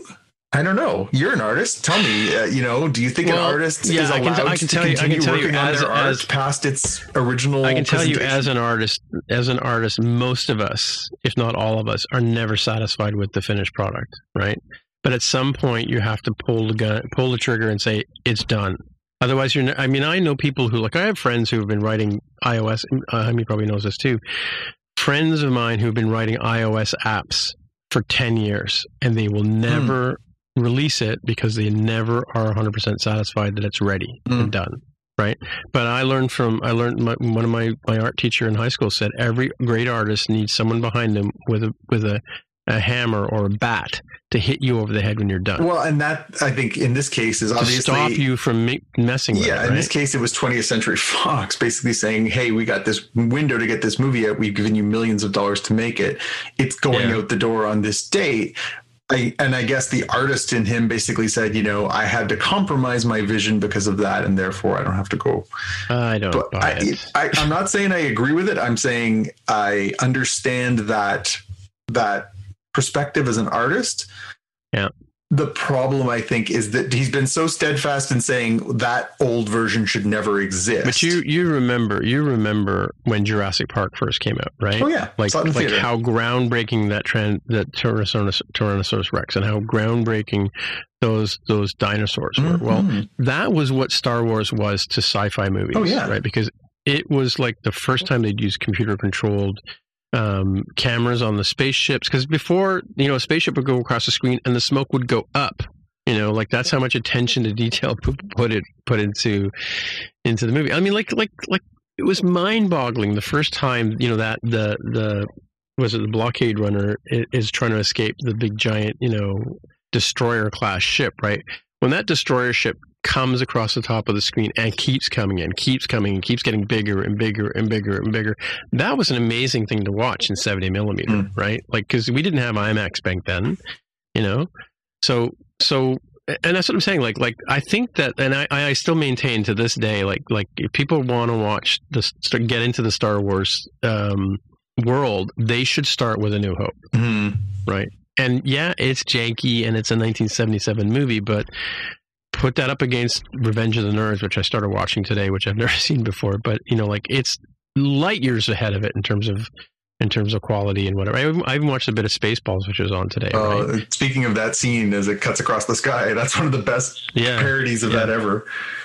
Yeah, or or the part where the transporter he can't get the transporter to work, and he says, "You know what? I'll just walk." You know, to the next room. next room, yeah. Uh, all right, so Jaime, what's uh, I, you're the you're the tiebreaker on this one? Is it is Yeah. it is it an art, artistic vision or is it uh, uh, you know nonsense? For which specific part? Because we, Well, we for- were for the talking Star- about, packed a lot the- of it in there. the Star Wars the- thing, I think. if? Well, are we talking about what if, or are we talking about? Well, I, I mean, I mean, I, the Star Wars thing was was was a, a response to the analogy to the the question of whether or not having the right voice actors and the right drawing in the in the show compromise the value, the, the the look and feel of this show, and like you know, did, could you buy into it if it was the wrong voice actors? I mean, they spoil this by having Chadwick Boseman and all the, the great characters in the last ep- last two episodes, right? yeah. You know, Well, that's I think that they are almost as suffering in their own fate. It, they they basically set such a high bar, right? Yeah. So that's the question, Jaime. I I guess I lean towards the um I'm I'm fine if folks go in and tinker with stuff as long as they make the original or various versions available, right? Yeah. Like we've talked about um the like multiverse of versions of Blade Runner, and yet you can watch them all and you can decide which one you want is the best for you. I think I'd like to see the same for Star Wars. Like I'm not have I, I don't have problems with uh like the special editions existing. Yeah, I Um, don't either. I don't like the fact that they exist in lieu of everything else. Yeah. Yeah, that just seemed right. unnecessary.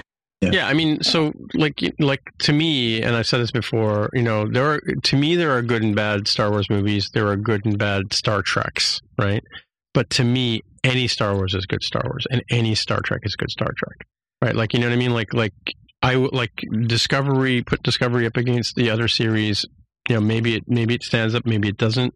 You know, um, we have friends we've talked to on on the other podcasts who don't like Discovery you know, I know people who like I, you know, I was speaking with somebody last week about Spotcast, and and um, and he hasn't listened to a single episode of our our podcast because we do Discovery.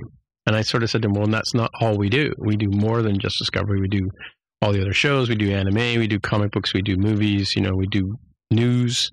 You know, we have a pick at the end of the thing, right? So the watch list, right? So you know, it's not just about Discovery and whether you like Discovery or not. But I mean, like, but you know what I mean? Like, like we watch Star Trek Discovery because we like that universe. We like that story, right? And they may they may hit and miss the mark. I mean, I I present to you season two of the entire season two of uh, the the next generation.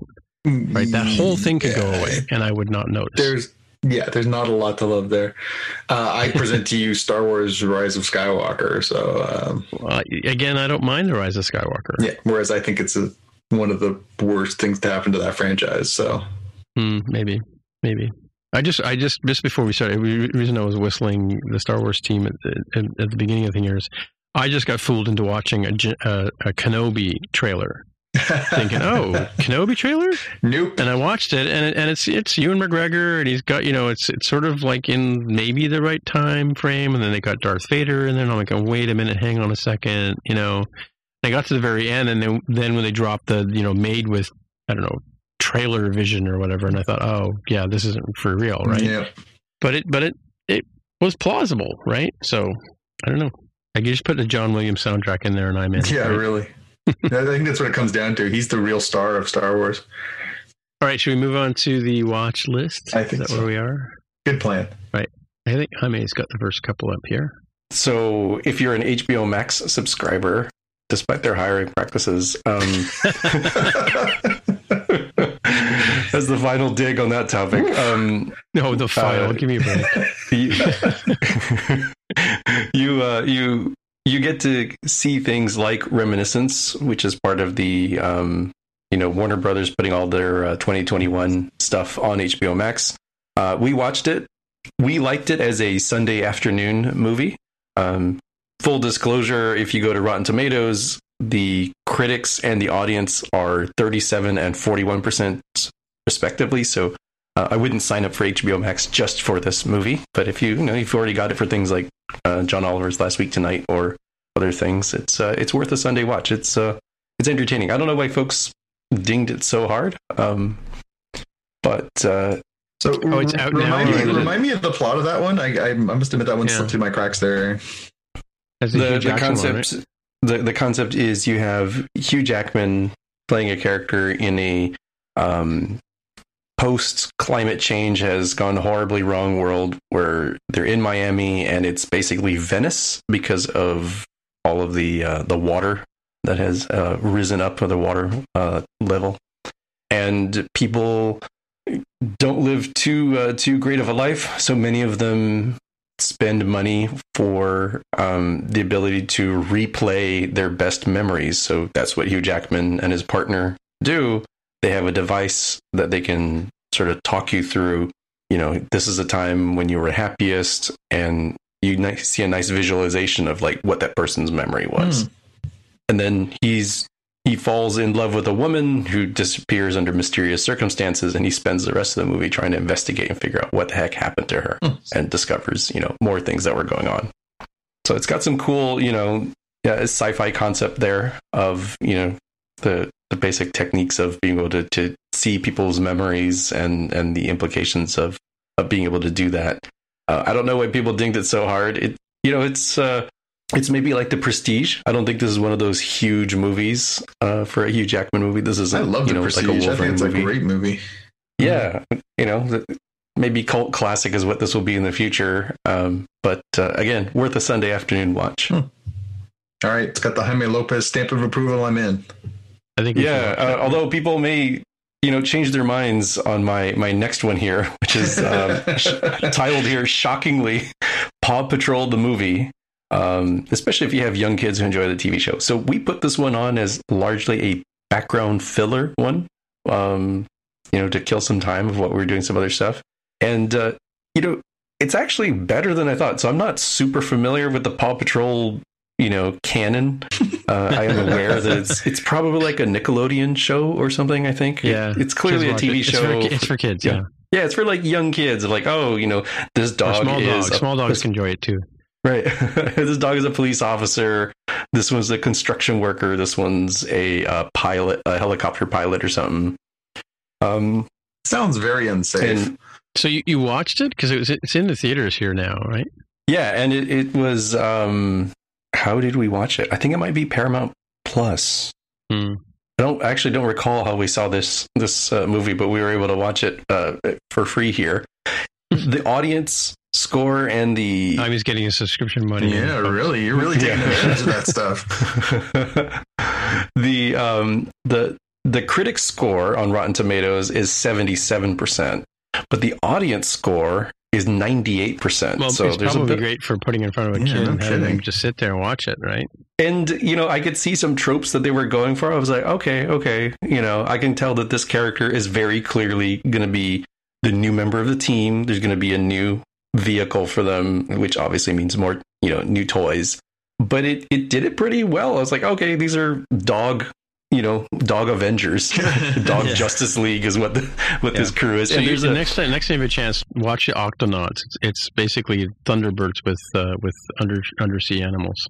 Okay, I'll, I'll I'll have to check that out because this one I said, oh, I was kind of impressed that sort of the main arc for one of the characters, one of the main characters, is how they have this traumatic past and it's impacting their performance in the here and now. I did not expect that from a little kids movie, right? So maybe maybe I read deeper into it than you're really meant to as a full fledged adult. Um, I will also note that whoever the dog is that is um, the the underwater aquatic one is kind of the Aquaman of this, and I don't mean Jason Momoa Aquaman. I mean like. 70s Super Friends TV show Aquaman of like, why do they even bring this dude on most of the, the the things? Everybody else has, you know, vehicles that can move on ground or vehicles that can fly. It seems like they should only call that dude in when it specifically involves water, right? Um, but again, uh, I think it's good for those of you who have young kids who uh, would, would enjoy that. And if you sit down on the couch and watch it with them, I, I think you will not be annoyed. I think you'll be like, oh, yeah, okay, cool. Nice little movie.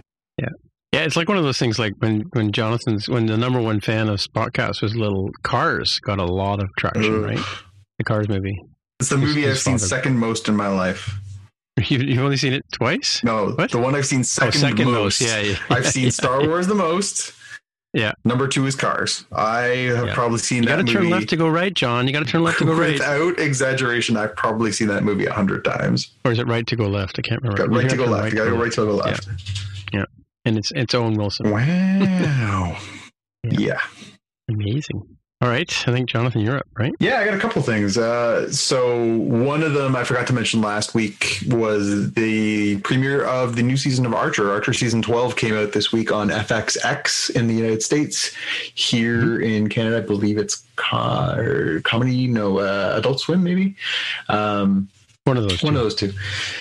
Uh, one of my favorite shows. I love it. It always makes me laugh. I wasn't sure what to. So here's a question I have for you: Do you have to watch all twelve seasons to get the twelfth season? Uh, no, I, I don't think so. I mean, it it certainly helps because now they're kind of riffing off of uh, your understanding of the characters and Mhm. not necessarily like telling in jokes and stuff like that, but they do a lot of lifting, uh, a lot of humor based on just you understand these characters so well. The, the main eight characters on the show have been together for 12 years or 12 seasons anyways.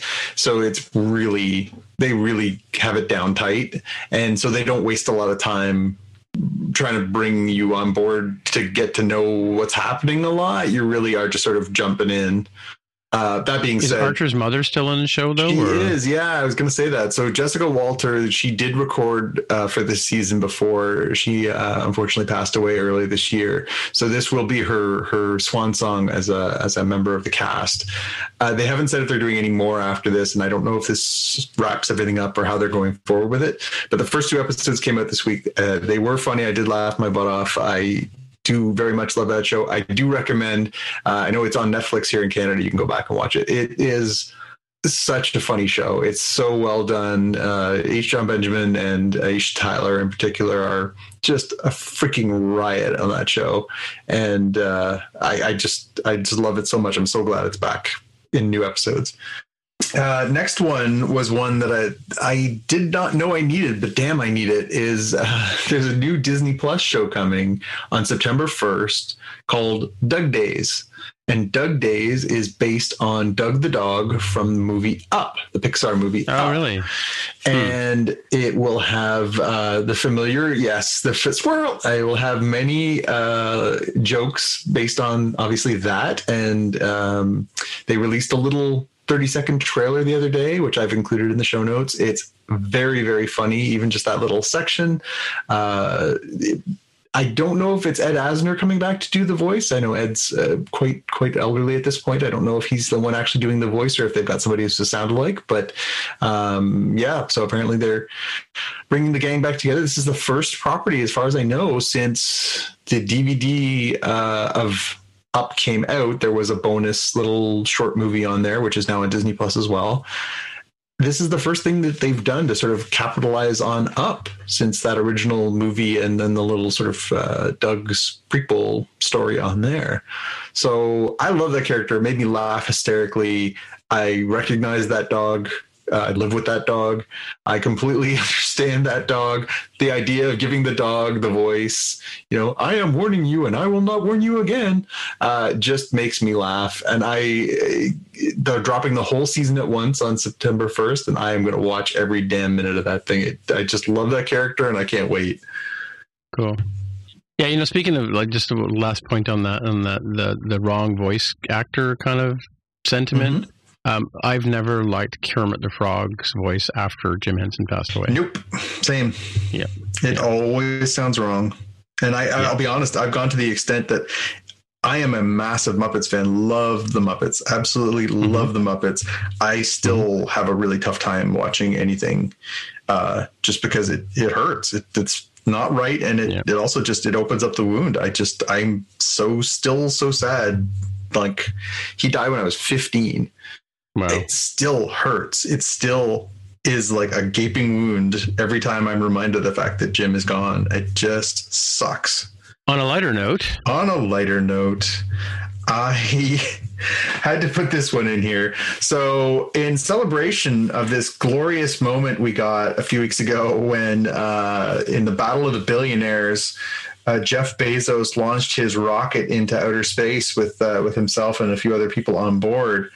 Uh, they're now doing a, a scale model, which you can get, which actually flies 400 feet in the air. And Wow. in case you were worried, still looks like a giant penis. So, if you want to own the scale model of the uh, the Blue Origin, his uh, his uh, rocket, it's 166 scale, and it can actually fly. It's going to be $69 US. You can order it now. Uh, if you too want to fire a large phallic object into the sky, just like Jeff Bezos, you can. Mm-hmm. Who wants a boner rocket for Christmas? not me. Eh, That's expensive for. I was I was concerned about the price of the model, but then I guess if it if it actually can fly, that's that's uh, probably why it's more expensive, right? Yeah, I, get, I, I assume that's why, because it has to be made of enough durable material that it won't like shatter when it hits the ground. Well, I mean, rockets that you use in rocketry are, are cardboard tubes, really. So it's not like uh, Yeah. not unheard of to have you know cheap materials for a model. But anywho, Yeah, I'm I'm confused. And so I watched the um the little YouTube trailer that they have that, that's advertising the you know you can have this yourself sort of thing. How did they not cross promote with Austin Powers, where you have the character, you know, uh, Doctor Evil's uh, also similarly phallic ship goes up, and they just have all the characters be like, "Wow, that's a giant," and then somebody else, Johnson, Yeah. pay attention here. Hey, did you see the giant wiener? Get your wieners here, these hot dogs. like, I can't believe they didn't do that for the promotion. I, I I did see somebody do that uh, on social. Somebody made that clip of of Bezos's rocket, and it yeah, it, it nailed it. Absolutely nailed it. That scene is well, we need a link for that on uh, for the show notes. yeah, so good. Uh, I, I've been watching a couple of different things on um, the television on the Apple TV Plus. I started watching a show with Joseph Gordon-Levitt. Levitt, yeah. last name? Mhm. Uh, he's he's got a show on Apple TV called Mr. Corman, which is interesting and it's got some sort of twisty sci-fi kind of stuff. I haven't figured out what, where it's going yet. But uh, the trailer that I'm putting on here, and I am dreading the um, the failed attempt at uh, capturing Isaac Asimov's Foundation, Mm. which Apple Plus has taken I on know. coming out later in eight, in September. So a few weeks away, we will be equally disappointed or amazed. I don't know. Um, the Brave New World uh, show that was on last year, um, not on Apple TV Plus, but it was a little disappointing.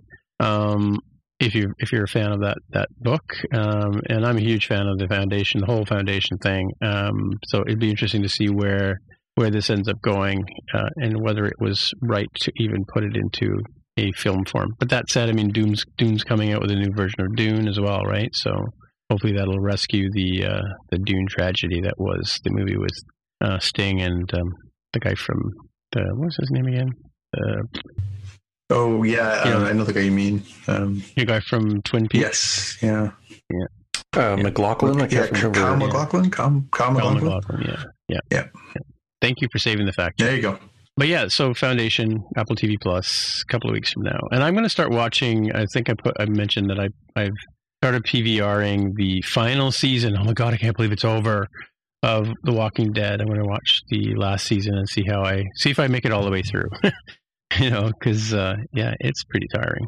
But, Wait, so um, I've I've only seen the commercials, and they talk about final season trilogy. What does two that mean? Oh, oh, it's, a trilogy. Well, they they promote it as like final season trilogy. I'm like, do, do you mean there's like three episodes left, or do No, you no, mean no, no, no. there's It's just three. It's, final seasons? Well, it's I think I think they're doing the the half season nonsense, right? So this is the first of I, I thought it was half. I didn't know it was thirds, right? But yeah, I'll well, like I said, I'll see if I make it all the way through. I haven't I haven't watched Walking Dead in like three years, so I mean, you know, the the the way that they used to lose characters on that show was was interesting. You know, they would go off and become Starfleet captains and stuff like that. You know, Yeah, um, yeah, or they would stand in a doorway in the rain, kind of thing. Um, look at the flowers. but look at the flowers. Yes, exactly. She's still in the show. Anyway, so that's it. I guess that's it for another week as well. So, hey, Jonathan, if people want to get in touch with you, where would they find you? You can always find me on Twitter and Instagram as at JPK News. And how about you, Hami? Where can people find you? I'm on Twitter as at Dev with the hair.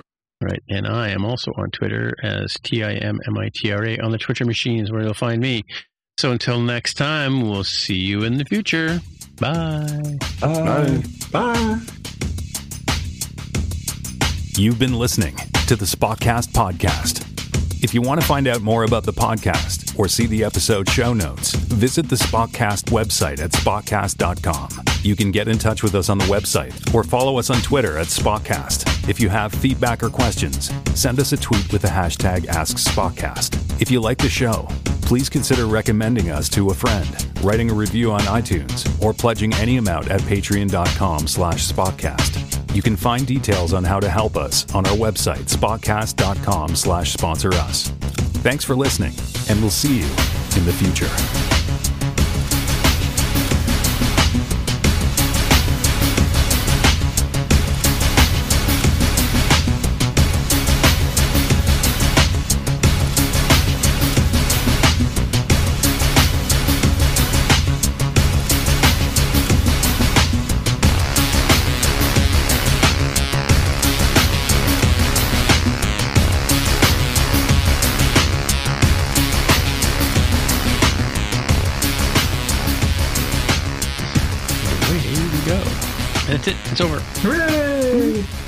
Survived another week. Ooh. I know.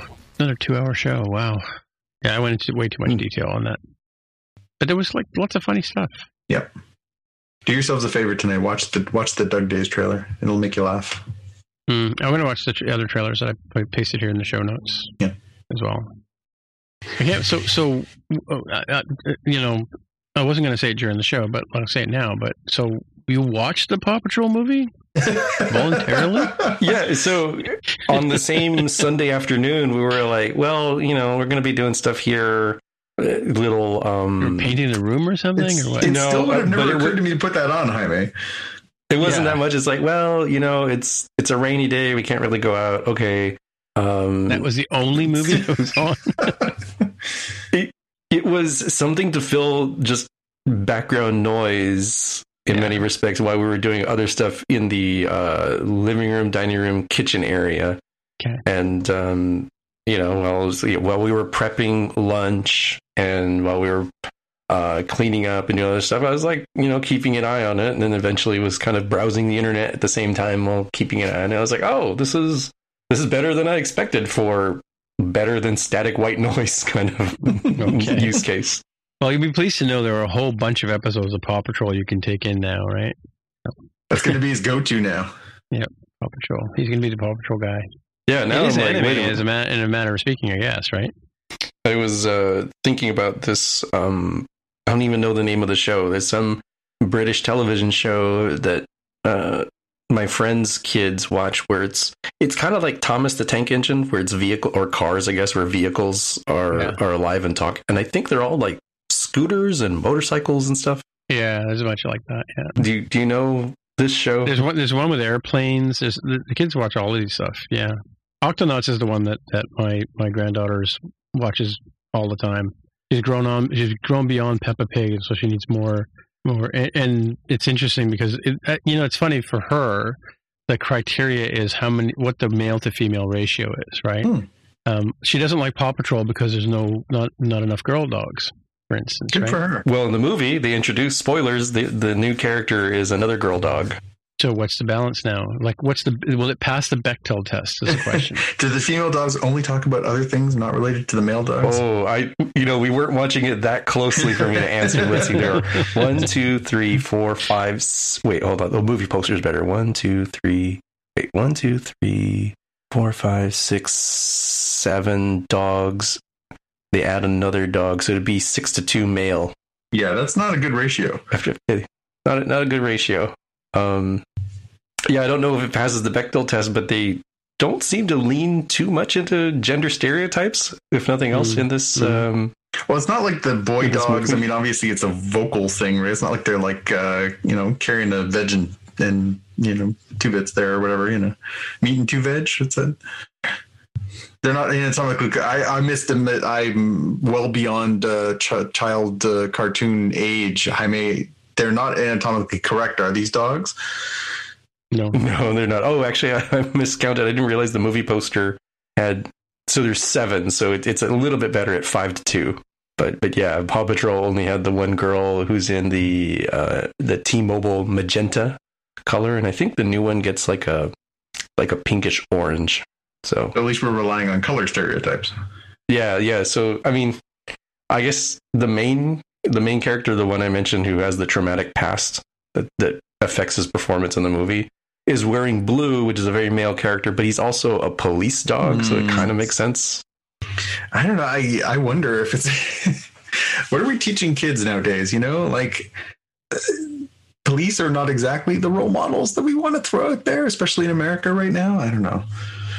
Yeah, like. It, it, I was kind of thinking, man, if only he had like a thin blue line sticker on his little backpack or something. A blue, I'd be wearing a Blue Lives Matter T-shirt or something. Yeah, yeah. Ugh. Ugh. not good. Let's move on. One sec. The delivery's here. Will give me a sec. Unless you want to talk through the next thing, and then I'll just come in and add. Uh, I have That no, I know nothing about Black Canary, so all right, I'll be right back. Who delivers on a Saturday?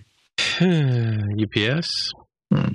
Uber Eats, Mm, that's true. It never occurred to me he'd be DoorDash. he'd be eating. Wait, Jaime eats p- food, human food, like people?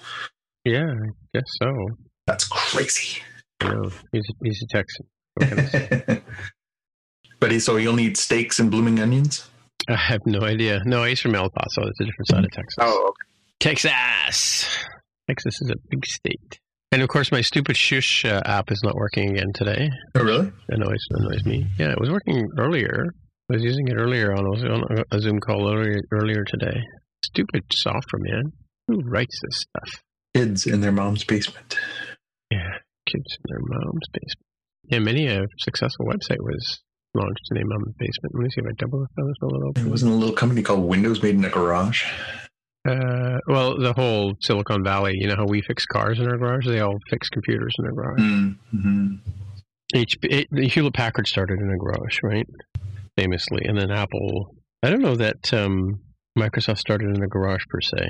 Yeah, that's not part of the mythos. It's just the the mythos is that Bill Gates uh, dropped out of Yale or Harvard to start the company. Yeah, and he was a well-off kid, so it wasn't like he was hurting anyway. Yep, it yeah. certainly does take the risk factor out of things. Hmm. Oh, the whole being rich, yeah. Yeah, it's not hard to try flying from the trapeze when you have a safety net under you. Hmm. It's true.